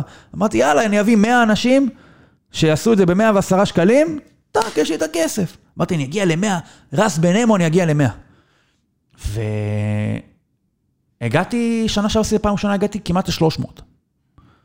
ואז כמובן, אני אדם שהוא מאוד חרדתי, אדם שתמיד אה, נוטה לפסימיות, תמיד חושב מה לא, לא יעבוד, מה לא יעבוד. היה לי חשש בחודשים האחרונים של השנה הקודמת, של העונה, אמרתי, אלוהים, מה יקרה בשנה השנייה? הרי זה המבחן, כי השנה השנייה, בשנה הראשונה, גם כאלה שקראו אותך ואוהבים אותך, הם עוד לא יודעים מה הם מקבלים. כי גם אופי הסיקור שלי קצת השתנה. פתאום כשאין לך מגבלות מילים, אתה כותב יותר, ויש כאלה שאומרים, בואנה, בן אדם, אתה מזיין לי את המוח, שחרר ממני, אין לי כוח. ואתה לא יודע, עכשיו אתה בעונה השנייה, אתה כבר, הם יודעים מה הם אוכלים, מה יש בפיתה. והיה לי חשש נורא גדול, שיברחו. כן, שאני לא, שיברחו דרמטית. זאת אומרת שאני פתאום אמצא את עצמי, הרי ברגע שאני לוקח כסף מאנשים, אני מחויב לזה. אני לא אתחיל עכשיו להחזיר לאנשים כי כסף. בניגוד, אתה יודע, לעיתון שבו אמרנו, יש גלריה, לא, יש זה. כן, אני יכול לא, להפסיק באים, לכתוב. משלמים רק כדי נכון. לקרוא רק אותך. אני גם לא יכול, אני גם, מעבר לכמובן מחויבות, אני לוקח כסף, אני, ואני שנה שעברה, כל שבוע, שבועות שהיה לי פחות מתחשק לעשות את זה, שבועות שהיה לי יותר מתחשק לעשות את זה, כל שבוע עשיתי את זה, כי אני לוקח כסף מאנשים באופן הכי ישיר שיש. והיה לי ממש חשש כמה אנשים יעשו את זה, והאם האם אני לא אחווה צניחה דרמטית. ואנחנו נמצאים היום שלושה שבועות לפני פתיחת העונה. אני אמרתי לעצמי, היה לך 294 היו לי, אמרתי, וואלה, תן לי 200, אני מבסוט. כי הרבה אנשים תורמים גם מציונות, הרבה אנשים שאתה יודע, עושים מנוי כי וואלה, נפרגן לו, נתמוך בו, אבל הם לא אוהבים פוטבול. אני מבין שזה נמצא, שזה ישנו. עכשיו, אני, אם מישהו מוכן לתת לי כדי שאני אעשה את זה, אני אקח. זאת אומרת, אני לא מרגיש שאני ברור. צבוע או משהו כזה. צבוע. או, אתה יודע, כאילו, רוצה לקחת רק באנשים שיכולים להגיד לי, כן, הריידרס היו בלוס אנג'לס, ואז הם עברו לאוקלנד, ו... לא, סבבה, אתה רוצה, תודה רבה. והיום יש לי 264. ויש עוד זמן. ויש עוד זמן, וזה בסדר. אגב, גם אם זה יישאר ככה, זה בסדר. לא, אולי לא. לא, אבל-. אתה צריך יותר, אתה מבין? זה כמו בן תומפסון, אה, אחד העיתונאים שאני הכי אוהב, והוא עיתונאי למרות שהוא לא בשום גוף. עבר לטיוואן עם המשפחה שלו והתחיל לכתוב על עסקים וטכנולוגיה. ובשלב מסוים הוא אמר כמוך בדיוק, כן? הוא עושה את זה כמו שאתה כותב על פוטבול, ככה הוא כותב על עסקים וטכנולוגיה. זה משהו אחר לגמרי, אי אפשר להשוות את זה ל... לא יודע מה, דה מרקר, אי אפשר, זה לא בר השוואה, זה משהו אחר לגמרי ברמות העומק וה, וההתעמקות שלו. והוא אמר, אני אתחיל לקחת כסף. והוא מתאר כמו שאתה מתאר את זה. ושמע, הוא מה- מיליונר עכשיו, אז ברור שפה אי אפשר. אה, אי מיליונר אפשר, אני כי- לא אהיה. לא, כי יש תקרת זכוכית בגלל השפה. נכון. יש, אתה יודע, באנגלית היית מתחרה עם עם ביל סימנס, אתה ראש בראש איתו. אבל אני- בעברית יש לך שוק נכון. קטן יותר, אבל השוק פצפון. וחלק ממה שצריך לקרות פה, זה חינוך שוק. שזה הקטע הקשה. כי זה כמו עם פודקאסטים, אתה יודע, כשהתחלתי לעשות את אה, גיקונומי, זה היה לפני אה, כמעט שבע שנים, עשרה פודקאסטים בארץ, וזה לחנך את השוק, זה, אתה יודע, זה... כמה יש היום? אלפים. יותר, יותר, לא יודע, יותר מדי, אין דבר כזה יותר מדי, אבל יש אל- אלפי פודקאסטים, גם אהה. כמות המאזינים גדלה. כן. עכשיו, אמ, אחד הדברים שהשתנו, זה החסויות. לא, אני אמרתי, אני הופך את זה לעסק, מ-day one. אני שם, לפני שהיה חסויות, היינו עושים הפסקת חסויות, לפני שהיו חסויות, ופשוט דיברנו על החברה שלנו. אמרתי, אבל תתרגלו לכך שיש פה חסות ופה חסות. ו... וזה לחנך את השוק משני הצדדים. מצד אחד, להרגיל את האנשים שיהיה פה יום אחד חסות, אז ת, תעשו הפסקה. מצד שני, זה להגיע למפרסמים. ואתה יודע, זה כל כך השתנה, שפעם זה היה רק חברות הייטק שאין להם בעד ציונות. קח, בוא נפרסם אצלך, כי אנחנו אוהבים אותך אישית ונראה, למצב שהיום, אנשים, אתה יודע, כבר מבינים את השוק, כי יש, כי היה חינוך שוק, לא משנה, לא אכנס למספרים, אבל זה, זה עובד, אבל זה לקח שנים, ואתה רואה אצל ג'ו רוגן, שהיום הוא יוצר תוכן שמרוויח כנראה יותר מכל יוצר תוכן, לא רק פודקאסטרים, אבל היה איזה עשר שנים שזה היה, אתה יודע, הוא פרסם דילדואים, או לא יודע מה, מקבילה דילדואים. אצלי זה פחות ב... אתה יודע, זה מספרים גבוהים והכול. אני, זה באמת... לא, אתה צריך, זה- זה- אתה גם מחנך את השוק לאהבה לספורט אני הזה. גם, אני גם, אתה כן. יודע, זה מאוד... אה, זה זה כמו עבודה ב... לא, אתה יודע, אם אני לא אעשה את זה, ברמה הכי פשוטה, אם אני לא אעשה את זה, אני לא בא להתמסכן פה חס וחלילה. מספרים, אני גאה במה שאני עושה, אני מרוויח מה שאני עושה בעמל. פחות 2,000 שקל בחודש, אני לא יכול. כן, אתה צריך לא את הכסף. יכול. אתה צריך את הכסף. נכון, זה עבודה שלי. זה לא תחביב. ובאיזשהו מקום, אתה יודע, אנשים כזה, היו, תמיד יש את התגובות, אני אשלם על אה, זה? אחי, קודם כל, אף אחד לא חייב לשלם כלום. כן. אף אחד לא חייב. אבל, או להגיד, אני הייתי עושה את זה בחינם, אתה- הוא רוצה שיעשה את זה בחינם. עכשיו, היית, לא היית אומר... אתה מדבר ל- פה על מישהו שהוא הגיב בצורה אנונימית? אתה- מגיב פה עכשיו על איזשהו טוק- טוקבקיסט, אתה מבין מה קורה? לא יודע, אני כבר לא זוכר, אבל אני זוכר שנתקלתי בזה. אבל אתה היית מבקש מטכנאי מזגנים, שאוהב לתכנת, אוהב לתקן מזגנים, הוא אוהב את זה, יכול להיות שזה לא פשע לאהוב את זה. כן. והוא גם טוב בזה.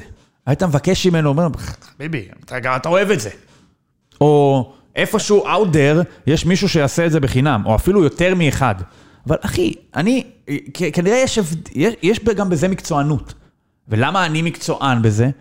כי זה מה שאני עושה בחיים. או, אתה יודע, אני לא... גם, זה- כי זה גם מה שאתה עושה וגם אתה טוב בזה.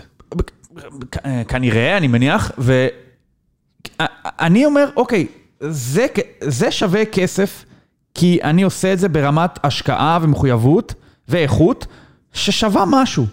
אני הגעתי למסקנה שזה שווה 110 שקלים לעונה. למי אני- שאוהב, אתה אומר, זה שווה משהו, אם אתה אוהב, אני מרגיש שזה אמור להיות שווה לך, אתה- אתה תשעה שקלים ב...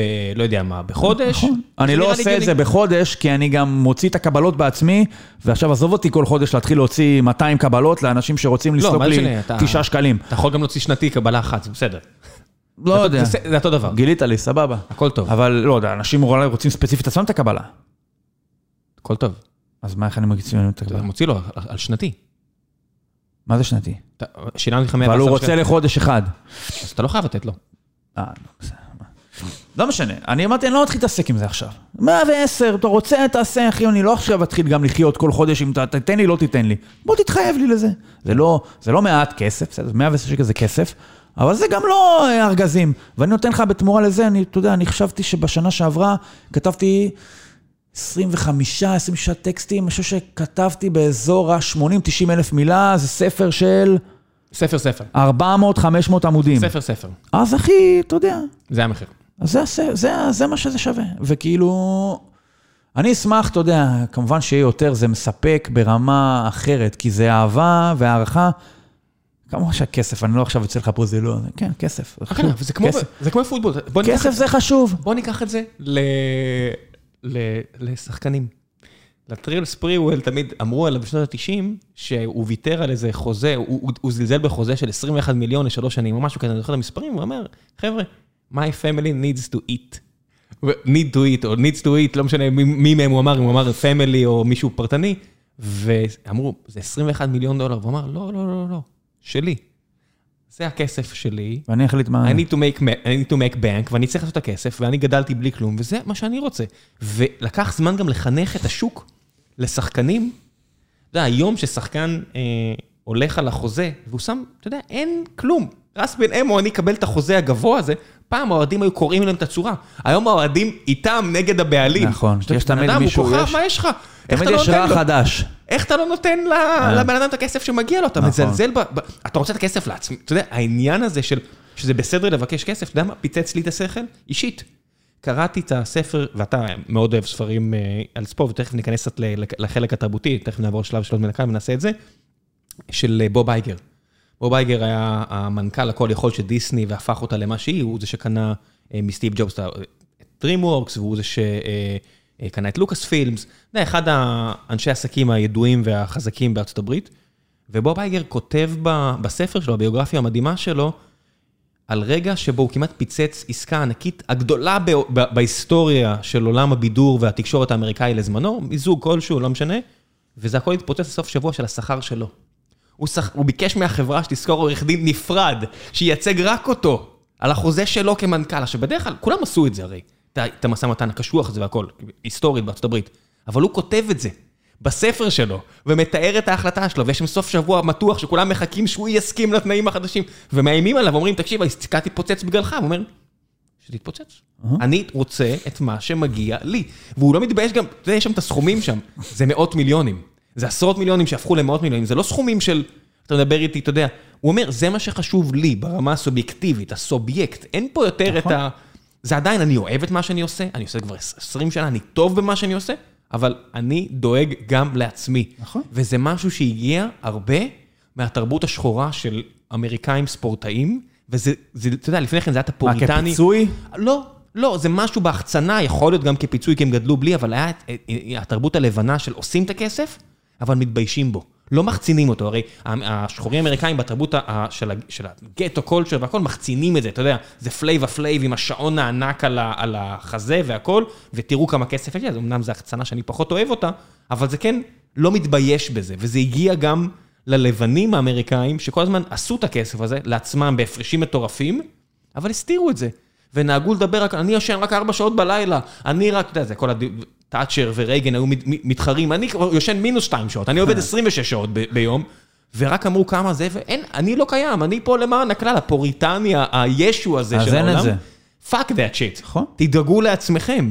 וזה משהו שעכשיו עם עיתונאים גם אגב, אני קורה. חושב על עיתונאים, אני לא איזה מהפכן, אתה יודע, גם לא פה אמרתי, לא, לא הייתי קופץ, אמרת, זרקו אותך למים?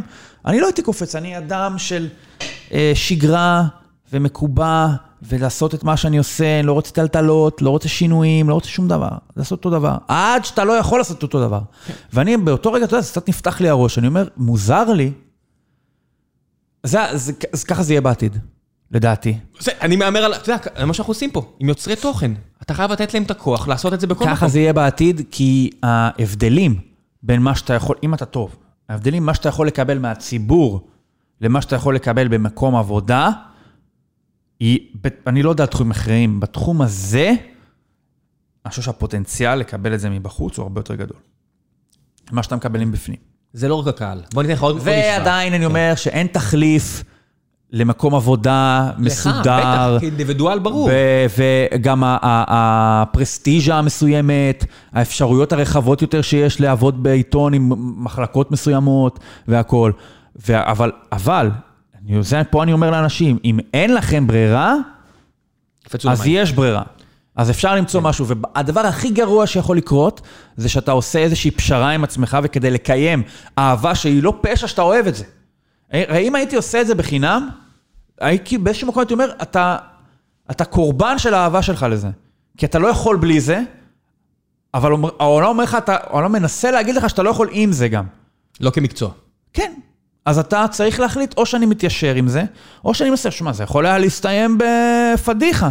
יכולתי לכתוב את זה ולראות, וואלה, מנסה, ארבעה מנסה. ארבעה משמנים. לא יודע, 30. לא שווה. לא שווה. ואתה גם, בסוף שלא שווה, אתה גם שם את עצמך למכירה אחרת. כי כשאתה כותב, וזה בכלל מקצוע חשוף, כשאתה כותב, אז יש לך טוקבקים, הרי אתה, אתה יכול לעשות את העבודה שלך, אף אחד לא יגיד לך מה הוא חושב על העבודה שלך. אה, פשוט לא מראים לי מאח- מאחורי הגב. כן. יכול לא, להיות, כמו שקורה לכולם. כן. לא, אתה לא עומד פה עכשיו שאתה עושה איזה, כותב קוד, אני לא בדיוק יודע מה אתה עושה. לא משנה. אתה כותב איזה משהו, ואתה תקבל מיד בתגובה לזה, בואנה, זה קוד, מה זה העילגות הזאת? זה קוד עילג. אה, יגידו לי פשוט מאחורי הגב. בסדר, כן. זה קוד עילג, כולם אומרים מאחורי, בוא נצא נקודת הנחה של כולם אומרים משהו מאחורי הגב, פשוט לא יודעים, אוקיי? אז פה אתה, גם עליי אומרים מאחורי הגב, אוקיי? אבל אבל לא- גם- אבל- גם לא- לפנים. כן, לפנים. שזה גם סוג של מאחורי הגב, כי עושים את זה, השיטה עושה את זה אנונימי. אז אתה חשוף ל, ל, ל, לביקורת ולדעה של כל העולם, אבל פה אתה כאילו מעמיד את עצמך למבחן נוסף, אתה כאילו אומר, בוא תחשוב איזה פדיחה זה. אם אני אומר לך, אני יוצא כאילו, בואנה, אני עושה פה איזה משהו שלא זה, אני מאמין שאני יכול למכור טה-טה-טה-טה, ולא מוכר. מה אני יוצא מזה, עם איזה הרגשה? לא רק על העתיד שלי להתעסק בזה, אלא גם שנים אחורה. אני עושה את זה שמונה, עשר שנים, אני עושה את זה, מה אתה אומר? לא עבדת על עצמך. אמרת שאתה כן. טוב, חשבת שיש לך קוראים, חשבת שהמחמאות שקיבלת הן מייצגות איזה משהו, וזה חרטה ברטה. אתה יודע איך זה נקרא, ניר? נו, יזמות. מה זה נקרא? יזמות. למה? כי זה מה שאתה עושה. אתה מקים אוקיי. חברה, אתה עובד עליה שנים, ואתה אומר, עשיתי את זה, בניתי פה משהו, וזה קורה, ל... זה קרה לכמה וכמה אנשים, ו... ואז אתה מגלה שהמשקיעים לא מסכימים איתך. הם מפסיקים להביא כסף, והקהל לא שם, הקהל לא מגיע. והכאפה הזו של לבנות משהו והקהל לא מגיע, והמשקיעים לא מגיעים, אמ, זה לא קל, אתה יודע, יש פה, ישב פה לא מזמן אמ, רן ארנבו, ו- ורן אה, מכר חברה, והוא אדם באמת פנטסטי, ואתם יכולים לקרוא אותו בטוויטר, ומכר את החברה שלו, והיה ביג האט שאט, ואז הקים חברה אחת, ופחות הלך, ואז הוא הקים עוד אחת, והלך טיפה יותר טוב. ויש את הרעש והצלצולים, וכולם עפים עליך, ו- וזה לא התרומם במשך שנים. והוא נתן איזשהו פוסט, הוא אמר, אני לא בורח מזה. זה פוסט כזה עשיר, והוא אומר, לא הצלחנו. גם אם אנחנו חשבנו שיש פה value proposition, וגם אם יש לנו משתמשים שאוהבים, אבל ברגע שזה הגיע לתשלום ולבנות עסק, זה לא עבד. והוא שם את עצמו קדימה, וזה כל כך נדיר, כי רוב האנשים פשוט מטשטשים את זה. בהייטק אתה יכול לטשטש, הייתי זורק את הסגן שלי לעשות את זה. אז הסגן, אתה יודע מה קורה בסיטואציות האלה? הסגן כבר עזב לפני שנתיים. הסגן לא- מעולם לא היה. אתה, נשאר לבד כמנכ"ל או כפאונדר, אתה נשאר לבד, ואתה סוגר את הדלת אח- אחריך, וזה בדיוק כמו שאתה תיארת. רק שיש הרבה יותר פרקס בדברים האלו מאשר ב- בעיתונאי, בעיתונאי אתה כמו יזמות, רק יזמות של פעם, בשנות ה-90, כי אתה ממציא שוק. נכון. זה כמו שהיה פה הייטקיסטים לפני ICQ, שניסו לעשות את זה, אבל הם לא יודעים בכלל איך עושים את זה, או האם בכלל יש לזה תוחלת, האם בכלל זה יקרה, ואתה מהמר על עצמך, אתה שם... זה כמו כל החבר'ה אני חושב גם בכל כל רעיון חדש באיזשהו אופן, אני חושב שמה שמפריד, שאולי היו רוצים אה, לעשות את מה שאני, לרכוש מנוי לאתר שלי לבין לעשות את זה בפועל, זה עצם ההסתגלות לרעיון. עצ- זה לא שאומרים, רגע, לא מעניין אותי לקרוא על פוטבול, או שאני חושב ש-110 זה way too much למשהו, אני מעוניין להשקיע בלקרוא על פוטבול, אלא עצם הרעיון הזה שאני אשלם על משהו שכביכול נמצא בחינם במקומות אחרים. עכשיו, אתה צריך לנסות ולהסביר למה אני, עם כל הצניעות, חושב שמה שאני מציע הוא לא אה, אה, כמו שיש לאחרים. הרעיון הזה לשלם לאדם על תוכן, הוא זר. פה הוא בארץ, זר להמון משת- אנשים. זה בארץ, נכון, מדבר על יש הארץ. חינוך, יש חינוך. הוא זר להמון אנשים, אנשים הרי יכולים, הארץ יש לו ככה וככה מנויים, 100 אלף. 100 אלף, הארץ יש לו 100 אלף מנויים, זאת אומרת, אנשים כן אולי מתרגלים לעובדה שאני משלם על משהו שאני קורא במשהו שפעם היה בחינם, ברמת האינטרנט אני מתכוון לפחות.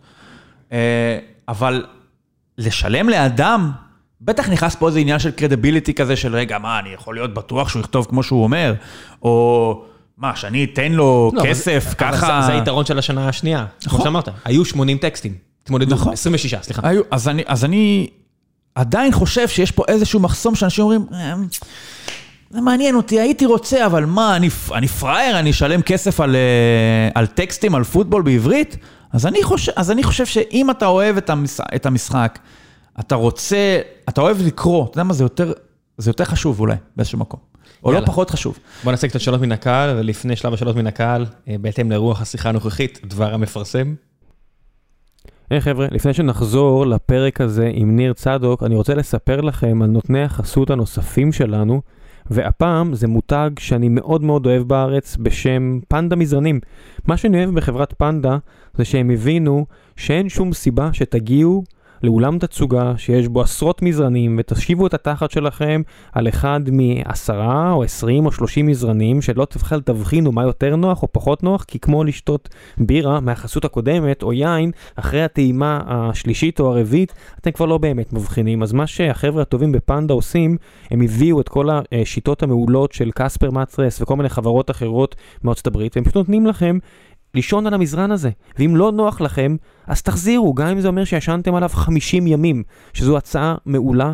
עוד לפני שהם התחילו לפרסם אצלי, אה, רכשתי מהם, רק כי אני אוהב את המותג הזה, מזרן, לילד שלי, לברי, ואני מוצא את עצמי נרדם עליו לא מעט, אז אני מרגיש שאני מוסמך להגיד לכם שזה אחלה אחלה מזרנים, שמגיעים אליכם עד לבית, במחירים מנצחים, אז תיכנסו לאתר שלהם, ואם אתם מחפשים עכשיו מזרן, תזמינו לעצמכם גם אחד כזה. אני אישית ערב לכך שמדובר ביופי של מוצר במחירים מנצחים www.pandazz.co.il או שפשוט תרשמו בגוגל פנדה או שתיכנסו אם בא לכם לעזור לי דרך הלינק ש... אה, אני אוסיף בדף הפרק. אני אצרף לכם גם קוד מיוחד למאזיני גיקונומי, זה גם יעזור להם להבין שאנשים מגיעים לפנדה דרך, דרך גיקונומי, ואם תכניסו את הקוד הזה תקבלו הנחה נוספת, אז בכלל אחלה דיל. וזהו, עכשיו בחזרה לפרק 457 עם ניר צדוק, מקווה שאתם נהנים.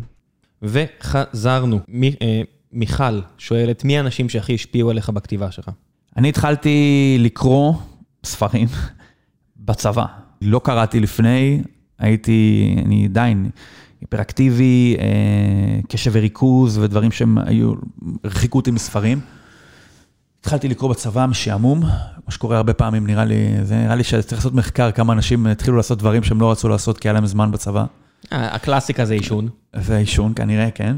ואני הייתי קורא בעיקר ספרות אה, רוסית בהתחלה. זאת אומרת, אני גם אדם טוטאלי, זאת אומרת, התחלתי לקרוא, אמרתי, אני, תביאו לי את הדבר שהוא הכי מסוג... אני כאילו ככה אני אפצה על כל השנים שהייתי אולי אמור לקרוא ולא קראתי, אז אני כאילו אקפוץ ישר לפסגה? ואני אנצח את הדיון. אני, אם אני אקרא דוסטויבסקי ובולגקוב ולרמונטוב וצ'כוב, אני יכול להמשיך כמה שאתה רוצה, וטולסטוי ו... אני אגרן גם, ככה שהיום יש לי ספרייה של 150 ספרי ספורט אמריקאי, בגיל 20, 21, 22, היה לי 80, 90, כל מה שנילי מירסקי תרגמה, היה לי. גוגול ומה מה שלא תרצה. איזה ספר פיצץ לך את הראש, אתה זוכר? אה, האמן ומרגריטה, של מיכאל בולגקוב. גדול. והמן ומרגריטה היה, נתן לי משהו מספרים שלא חשבתי שאני בכלל יכול לקבל. זאת מה, אומרת, הסיפור בתוך סיפור, הכתיבה? הכתיבה, גם ההשקעה, הרעיון שאחרי זה הלכתי ובדקתי, בן אדם השקיע שבע שנים בלכתוב את הספר. כן. אתה אומר, כל דבר ששווה שישקיעו עליו שבע שנים, חייב להיות משהו שלפחות תעריך אותו. כמה, כמה חוכמה צריכה להיות בפנים, כי אם לקח שבע שנים לייצר אותה או לפצח אותה. אז משם זה הלך לדוסטויבסקי וכל הרומנים הגדולים, חיים קרמזוב, אידיוט, אה, אה, חטא ועונשו וכל הדברים האלה. אז זה היה, זה היה ההשכלה הספרותית הראשונה שלי, ובמובנים רבים, מבחינה, מבחינת רומנים, זו גם ההשכלה הספרותית היחידה שלי. כי אני, אחרי זה, באיזשהו שלב זה פשוט דעך. באיזשהו שלב הייתי בכל מיני פורומים של ספרים ישנים, מצאתי כל מיני, אה, אה, את הספרים הכי נידחים, השלג השחור של בולגקוב, או אה, אה, גיבור זמננו של... אה, מי זה גיבור זמננו? אה, אה, נו, טורגנייב אני חושב. בשוב אמרתי, מיציתי, אוקיי? היה לי אותו דבר, גם אני קראתי את כל הספרים של נבוקוב.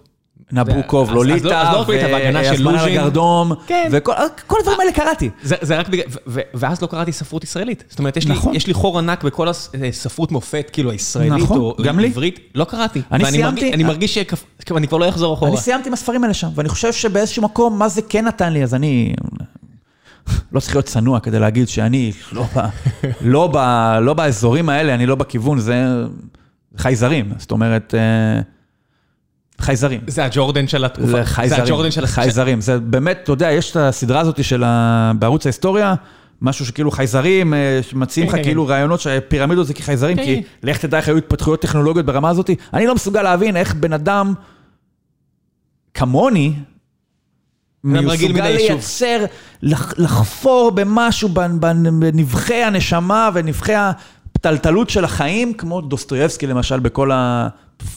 זה מצד אחד מפוצץ לך את המוח, מצד שני זה מייאש אותך.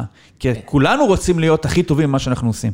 כולנו רוצים לחקות משהו, כולנו רוצים לי- להשתפר ולהשתפר, ופה אתה אומר משהו, רגע, לא, לא. כמי שאוהב לשם אני לא אגיע. וקרבות, לקרוא את מלחמה ושלום, זה היה מייאש עבורי, כי אני אומר, בוא'נה, את זה לא קראתי. זה, זה, אין, אין דרך יותר טובה לתאר את הקרבות האלה ואת מה שקרה, ש... בית, אתה יודע, נפוליאון ו- וכל המשפחה המטומטמת שלו השתלטו על כל המקומות האלה, והנשפים והכל, בואנה, זה, זה, כמי שרצה וחלם על לכתוב, אני מסתכל ואומר, אוקיי, זה כמו ש... אני מניח, זה כמו, ש... הפסדתי. זה כמו שמישהו שמשחק כדורסל ישב על, הספסל ורואה, לא יודע מה, ג'ורדן משחק, אני אומר, "או- אוקיי, זה משהו אז אחר. אני לא ממש כדורסלן. כן, אבל... כן. אז אני, אתה יודע, כשאתה מתבגר, אז אתה כאילו אומר, אוקיי, בסדר, אז אתה לא חייב להיות אה, דוסטויבסקי.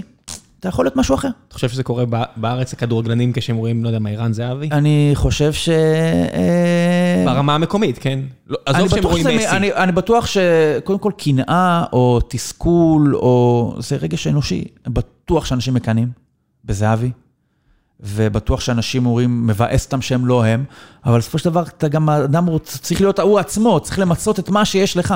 יודע מה טוב בדברים האלה? כשאתה קורא ספרות כזאת ומסתכל על ערן זהבי ברמה הישראלית, יש תוצאות, יש תוצרים, יש בסוף את נכון. הספר, יש בסוף את ה-30 שערים בעונה, ואתה אומר, אוקיי, בן אדם, אם אתה חושב שאתה טוב, למה אתה לא נכון, כבשת את זה? תשים גם, נכון. תשים גם, הכל טוב. תכתוב אחד כזה, תכתוב מלכוד 22-1, אז תגיד שגם לך מגיע. זאת אומרת, אז אם אני יכול להגיד למיכל, אז זה באמת, אה, זה, זה משם מגיע. משם עברתי, אה, יעקב שואל, אה, באמת שאני לא מטריד, מה מיוחד כל כך בספורט? מה לדעתך מושך כל כך הרבה אנשים להתעניין ולאהוד את כל סוגי הספורט? למה סוגי ספורט מסוימים מושכים יותר עניין מאחרים? אה, תחליף סינתטי לחיים, זאת אומרת, זה קצת לחיות, זה קצת לדמות, להכניס דרמה, להכניס תחרות, בלי באמת להסתכן. זאת אומרת, ההפסדים, גם אם אתה מזדהה איתם, או הניצחונות, אתה שמח, זה לא באמת אתה. זאת אומרת, כשאתה רוצה להגיד, זה הם הפסידו. או זה, זה באמת, אני חושב שזה גם, טוב, זה דרך לקיים נעורים בשלבים מתבגרים יותר של החיים, הרי זה משחקי ילדים. כדורגל זה משחק ילדים. קרה לך כבר שאתה קולט שאתה כותב על אנשים צעירים לך? נפל לך. האסימון? מתי זה קרה?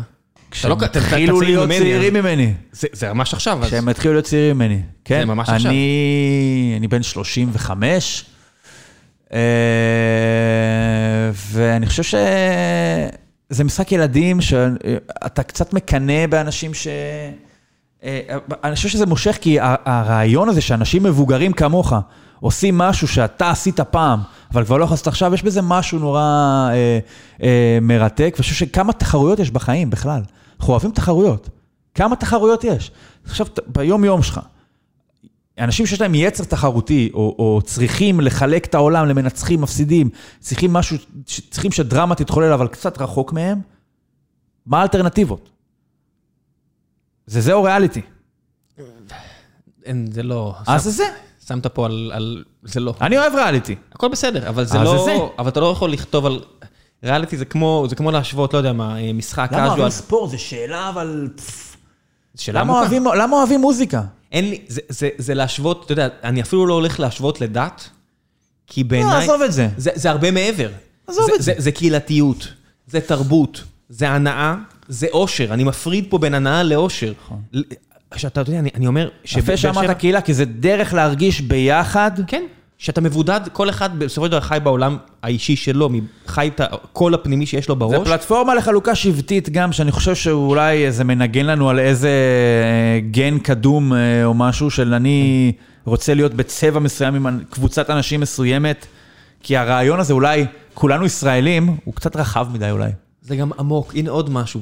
אחד, משחקים טובים זה משחקים שהם easy to learn, hard to master. אתם רואים את המשחקים הכי פופולריים באינטרנט. זה דברים שנורא קל להיכנס אליהם, אבל יש המון לחפור בהם. המון, זה גם, המון. זה גם מתח... משהו שהיה בקורונה שכל כך טלטל לדעתי בהפסקה הזאת פתאום. שאומרים לך, אין, אין יורו, אין אולימפיאדה, הליגה נעצרת לחודשיים. הרי מה הקסם של הספורט? זה הבטחה עד אין קץ. כן. הרעיון הזה, שבעצם אני חשבתי על זה פעם בתור ילד, הרי אני אמות מתישהו. למה אני לא הפועל תל אביב? זה forever, אוקיי? let's hope, אוקיי? כן. היו כמה רגעים כן, בדרך, כן. אבל זה forever. מנצ'סטר יונייטד. זה לתמיד. פרגרסון אומר, זה רק נכון. עוד יום בהיסטוריה. נכון, זה עד 2,600, עד 2,700. זה- זה זה רמה של רומא. אז זה הבטחה, כן. זה מסדר את החיים. יש ביום ראשון בספטמבר, יום ראשון השני של ספטמבר יש פוטבול.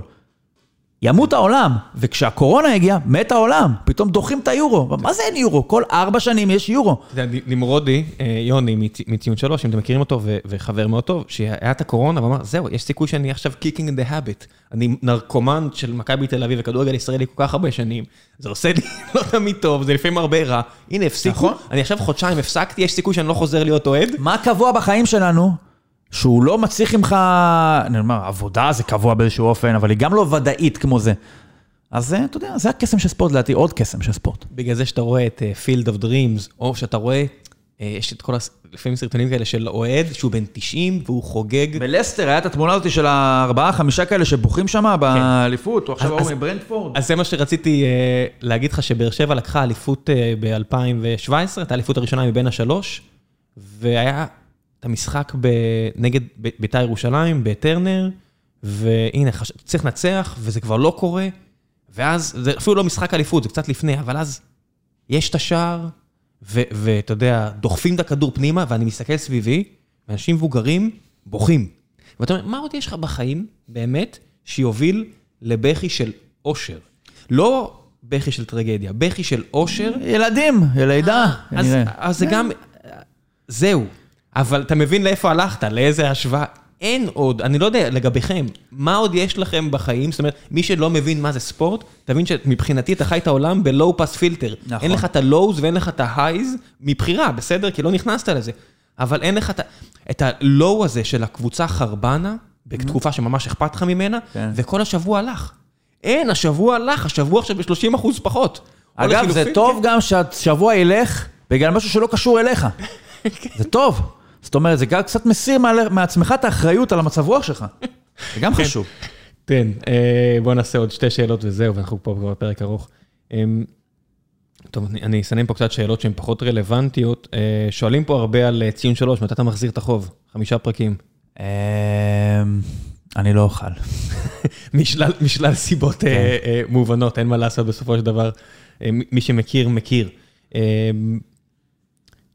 רום שואל, אה, למה ספורט מדהים מורכב, עשיר בנרטיבים מרתקים כמו פוטבול, לא מצליח לתפוס פופולריות בישראל?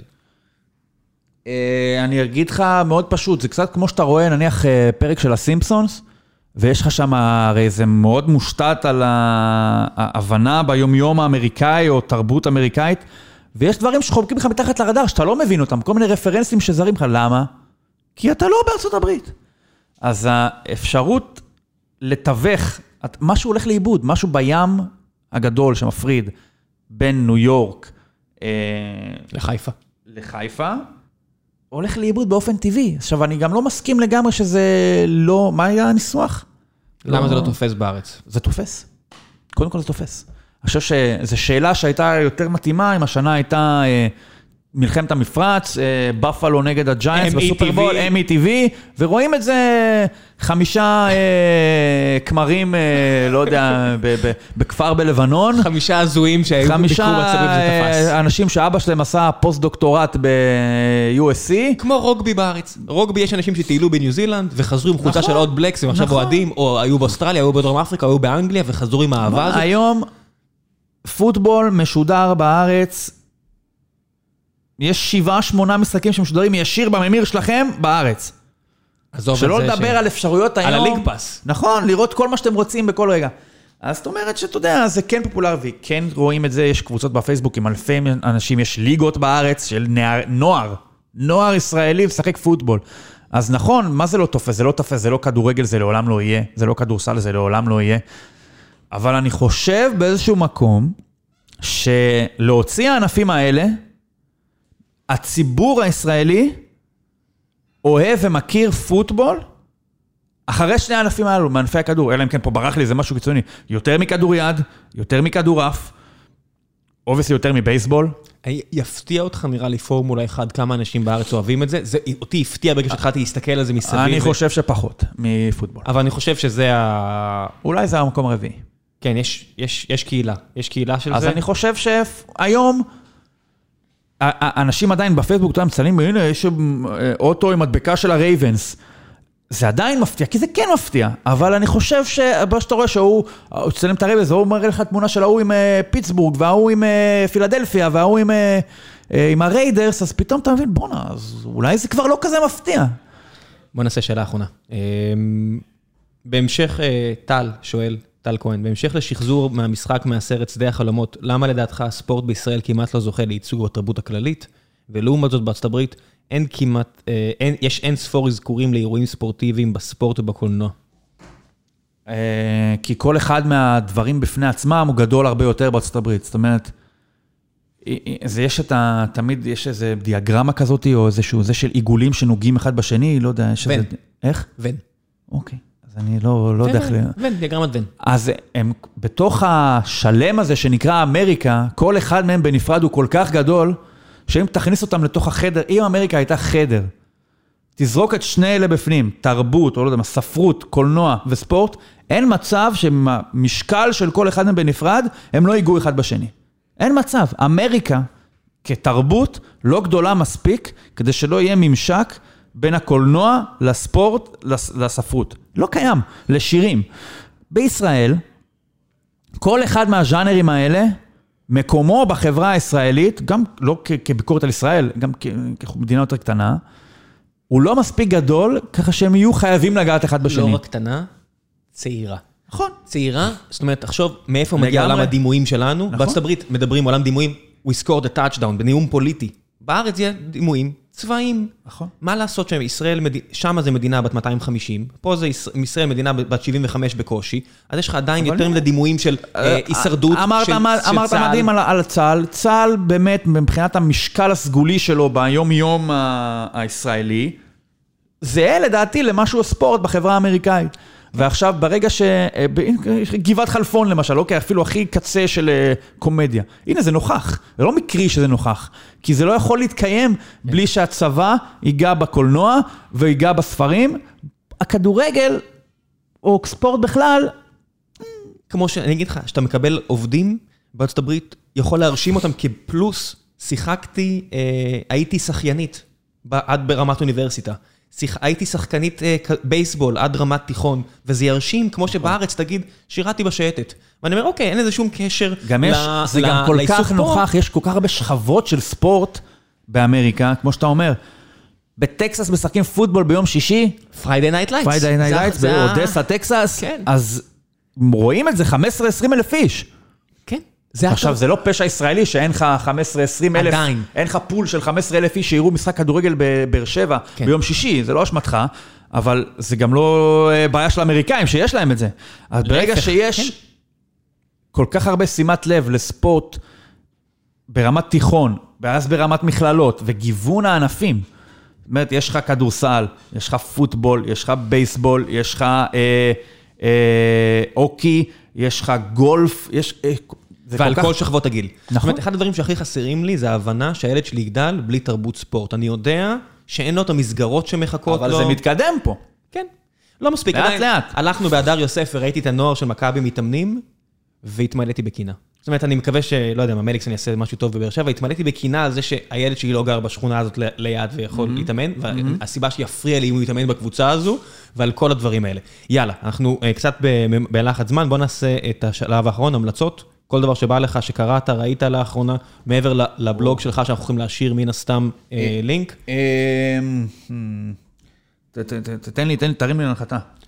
ספר טוב שקראת לאחרונה, ספר ספורט, אתה כל הזמן ממליץ על ספרי- ספר ספרי ספורט. ספורט טוב שקראתי לאחרונה. קראתי ספר, אה, נו, על מה זה היה? הספר האחרון שקראתי, אה, קוראים לו משהו... אוי, נו, ברח לי השם. אה, רוצה שאני אקח בינתיים המלצות עכשיו? יש באמזון פריים, יש איזו סדרה בשם אה, גברת מייזל המופלאה. אני חושב שזה זכה הרבה פרסים, צוחקים על זה שזה אה, חבר'ה שאוהבים ספורט, יצחקו על זה שזה צ'יק סיריוס או משהו כזה. סדרה מאוד רגישה, מצחיקה, מושקעת. סופר נהנה לראות את זה ביחד עם אה, זוגתי. ויופי יופי של סדרה שמראה כביכול את ההתחלה של הסטנדאפ בשנות ה-50.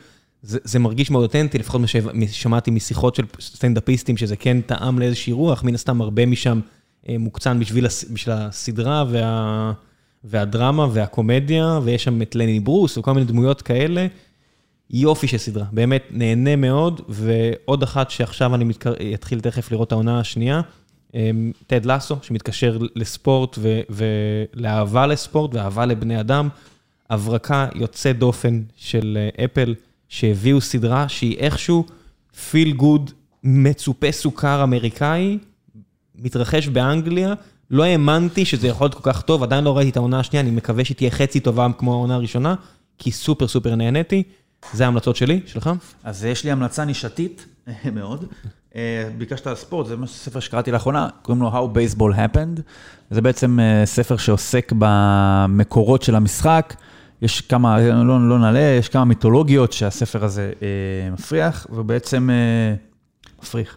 הספר הזה בעצם אה, חוזר לראשית המשחק, שנות ה-30, שנות ה-40 של המאה ה-19, דיברנו כמה אה, אמריקה יש לה אה, אה, עבר עשיר להבדיל מישראל, ובאמת ספר מרתק שמספר, אה, אתה ממש מרגיש שאתה נמצא בתוך התקופה, מרגיש שאתה נוסע עם השחקנים ברכבות, מסביר לך למה זה יצא מניו יורק והתפרס על פני כל ארצות הברית, זה קשור לכלכלה ולחברה, ספר באמת אה, מרתק.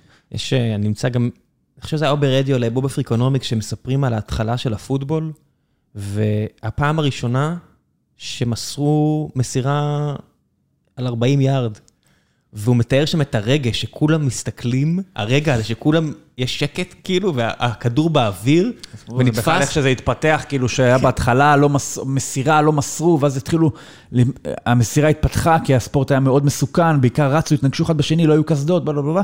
ומה שאמרת על, ה- על המסירות ל-40 ירד, היה שחקן, קראו לו סמי בו, היה מין אה, קאובוי טקסני כזה, כן. נבחר על ידי אה, וושינגטון, ואז הוא היה מאוד מפורסם ביכולות, אה, בדיוק שלו. אז אה, אמר לו המאמן, אה, אני רוצה שתכוון את הכדור בדיוק לעין של התופס, שנמצא איזה 30-40 ירד משם. אז אמרנו, אוקיי, לאיזה עין? אז זה כאילו... אבל, זה הקטע. אתה מבין, זה, זה מאוד סביר להניח שהוא לא ירה את זה ממש ככה בתגובה, יכול להיות שהוא לא אמר את זה בכלל. למה לא? אבל העובדה שאנחנו יכולים לצטט זה תרבות. 90 שנה אחרי משהו שאמר איזה מישהו שכבר לא איתנו, למישהו שכבר לא איתנו, זה כנראה העדות הכי טובה לזה שהם זוכרים הכל, כן. ויש לזה ערך. זה תרבות, אתה בונה שכבות על גבי שכבות על משהו שאם תפשיט אותו, כמו כסף, אם תפשיט הכל, הוא אתה כלום. צריך להאמין, זה כלום, נכון. אתה צריך להאמין. אז תרבות, אתה בונה שכבות, רפרנסים כדי ליהנות מזה, ויש משפטים כמו, אתה יודע, ניצחון זה לא הדבר הכי חשוב, זה הדבר היחידי, אז אולי זה תום לנדרי, אולי לא, יש אנחנו לנו לא פה קצת יודעים. כאלה, נתניה ועוד 15. אבל יש נתניה לנו- ועוד 15, זה, זה, זה ביטוי שאתה לא יכול לקחת אותו, זה לא הרמה, הרמה הכי גבוהה של תרבות, אתה גם יכול להעביר אותה ממקום, משדה לשדה. נכון. ניצחון זה לא הדבר היחיד, זה לא הדבר הכי חשוב, זה הדבר היחידי, זה משפט שאתה יכול אנחנו על המפה. אבל אתה מבין, שוב, זה, זה, זה כל כך לוקאלי, פשטני, זה בסדר, זה נחמד, אבל זה לא... לא רעיון כללי, כן. כן, כי רעיון כללי, זה גם, כמו שאתה אומר, זה לא אמרו את זה, כן אמרו את זה, היו, היו סופרים, היו אנשים מוכשרים שדאגו שזה ייכנס נכון. ודאגו להפוך את זה למשהו. זה תרבות, זה להפוך משהו ולהעלות אותו רמות למעלה, ולא משנה מה זה המשהו הזה. וזה נורא חסר פה, ואני מקווה שבזכות הבלוג שלך ואחרים, נביא את זה. חבר'ה, לכו לעשות את המנויים, באמת, גם אם אתם לא אוהבים פוטבול, תכירו פוטבול, זו ההזדמנות שלכם. כל שנה מחדש, זה היופי. כל שנה מחדש, יש לכם הזדמנות חדשה. אם יש לכם ילדים, אולי זה יהיה התחביב שלכם איתם. דרך להתקשר לאנשים אחרים, קהילתיות זה לא רק מעבר. זאת אומרת, אחד הדברים שאני הכי מחכה אליהם, זה להכניס את הילד שלי לספורט, כי אני יודע שזה יהיה הגשר בינינו. אלא אם כן הוא ממש ישנא את זה. באמת, זאת אומרת, לי לא היה את זה במשפחה עם מישהו, אז יש לי את זה עם החברים שלי, אז אני מקווה שיהיה לי את זה עם הילד שלי. אז הנה הזדמנות שלכם, אתם לא אוהבים ספורט? אל תרגישו שזה מאוחר מדי, זה לא כמו ספרות רוסית שאמרנו פה. נכון. הכניסה היא הרבה יותר רכה ונחמדה, כן. ויש את הבלוג של, של ניר פה אם אתם רוצים להיכנס, אז אתה לא מסביר שם את החוקים, אבל באמת שם... כן, זה לא מדריך למתחילים, אני לא, אני לא, לא אכנס לזה, תפתחו אבל, ויקיפדיה, די. אבל אני בטוח שאם תראו ותלכו לקרוא, אחרי, ש... אחרי שראיתם, או אפילו אם תקראו בלי שראיתם, תוכלו לפחות ליהנות מהחוויה של איך זה נראה, איך העולם הזה נראה, למישהו שמסתכל על זה כן, מבחוץ. זה כמו, אתה יודע, אתם עושים הפודיום, אנחנו עושים ציון שלוש, אני מקבל הודעות מאנשים מכל העולם. כאילו, אתה יודע, באמת, לא רואה את המשחקים. עזוב לא רואה את המשחקים, בגללך, יותר מזה, בגללך חזרתי לראות נכון. משחקים, לא בגלל, בגלל- יותר בגלל יוני, שהוא באמת האהבה שלו, והחבר'ה. כדי להבין את זה, כן, יותר זה. כי זה מכניס אותם לעניינים, זה כמו נכון. שאנשים רואים חתונה, איך זה נקרא, אה, ראשון, כי כן. אתם ויוני וכולם מדברים על זה. זאת אומרת, פה בציון שלוש תתחילו עם- עם החרא, אז עם ה... אני יושב פה לפעמים, והם מדברים על זה רבע שעה, ואנשים אומרים לי, זה משדרג להם את החוויה. נכון. אז יופי, אז תצליחו, תשמעו ציון שלוש, תשמעו הפודיום, תקראו את ניר, ניר צדוק בבלוג שלו, תתרמו איפה שאתם יכולים מהבחינה הזאת של לא תרומה, השקעה. נכון. זה השקעה בתרבות. יאללה, די, בואו נלך לדיי ג'וב. ביי. תודה רבה.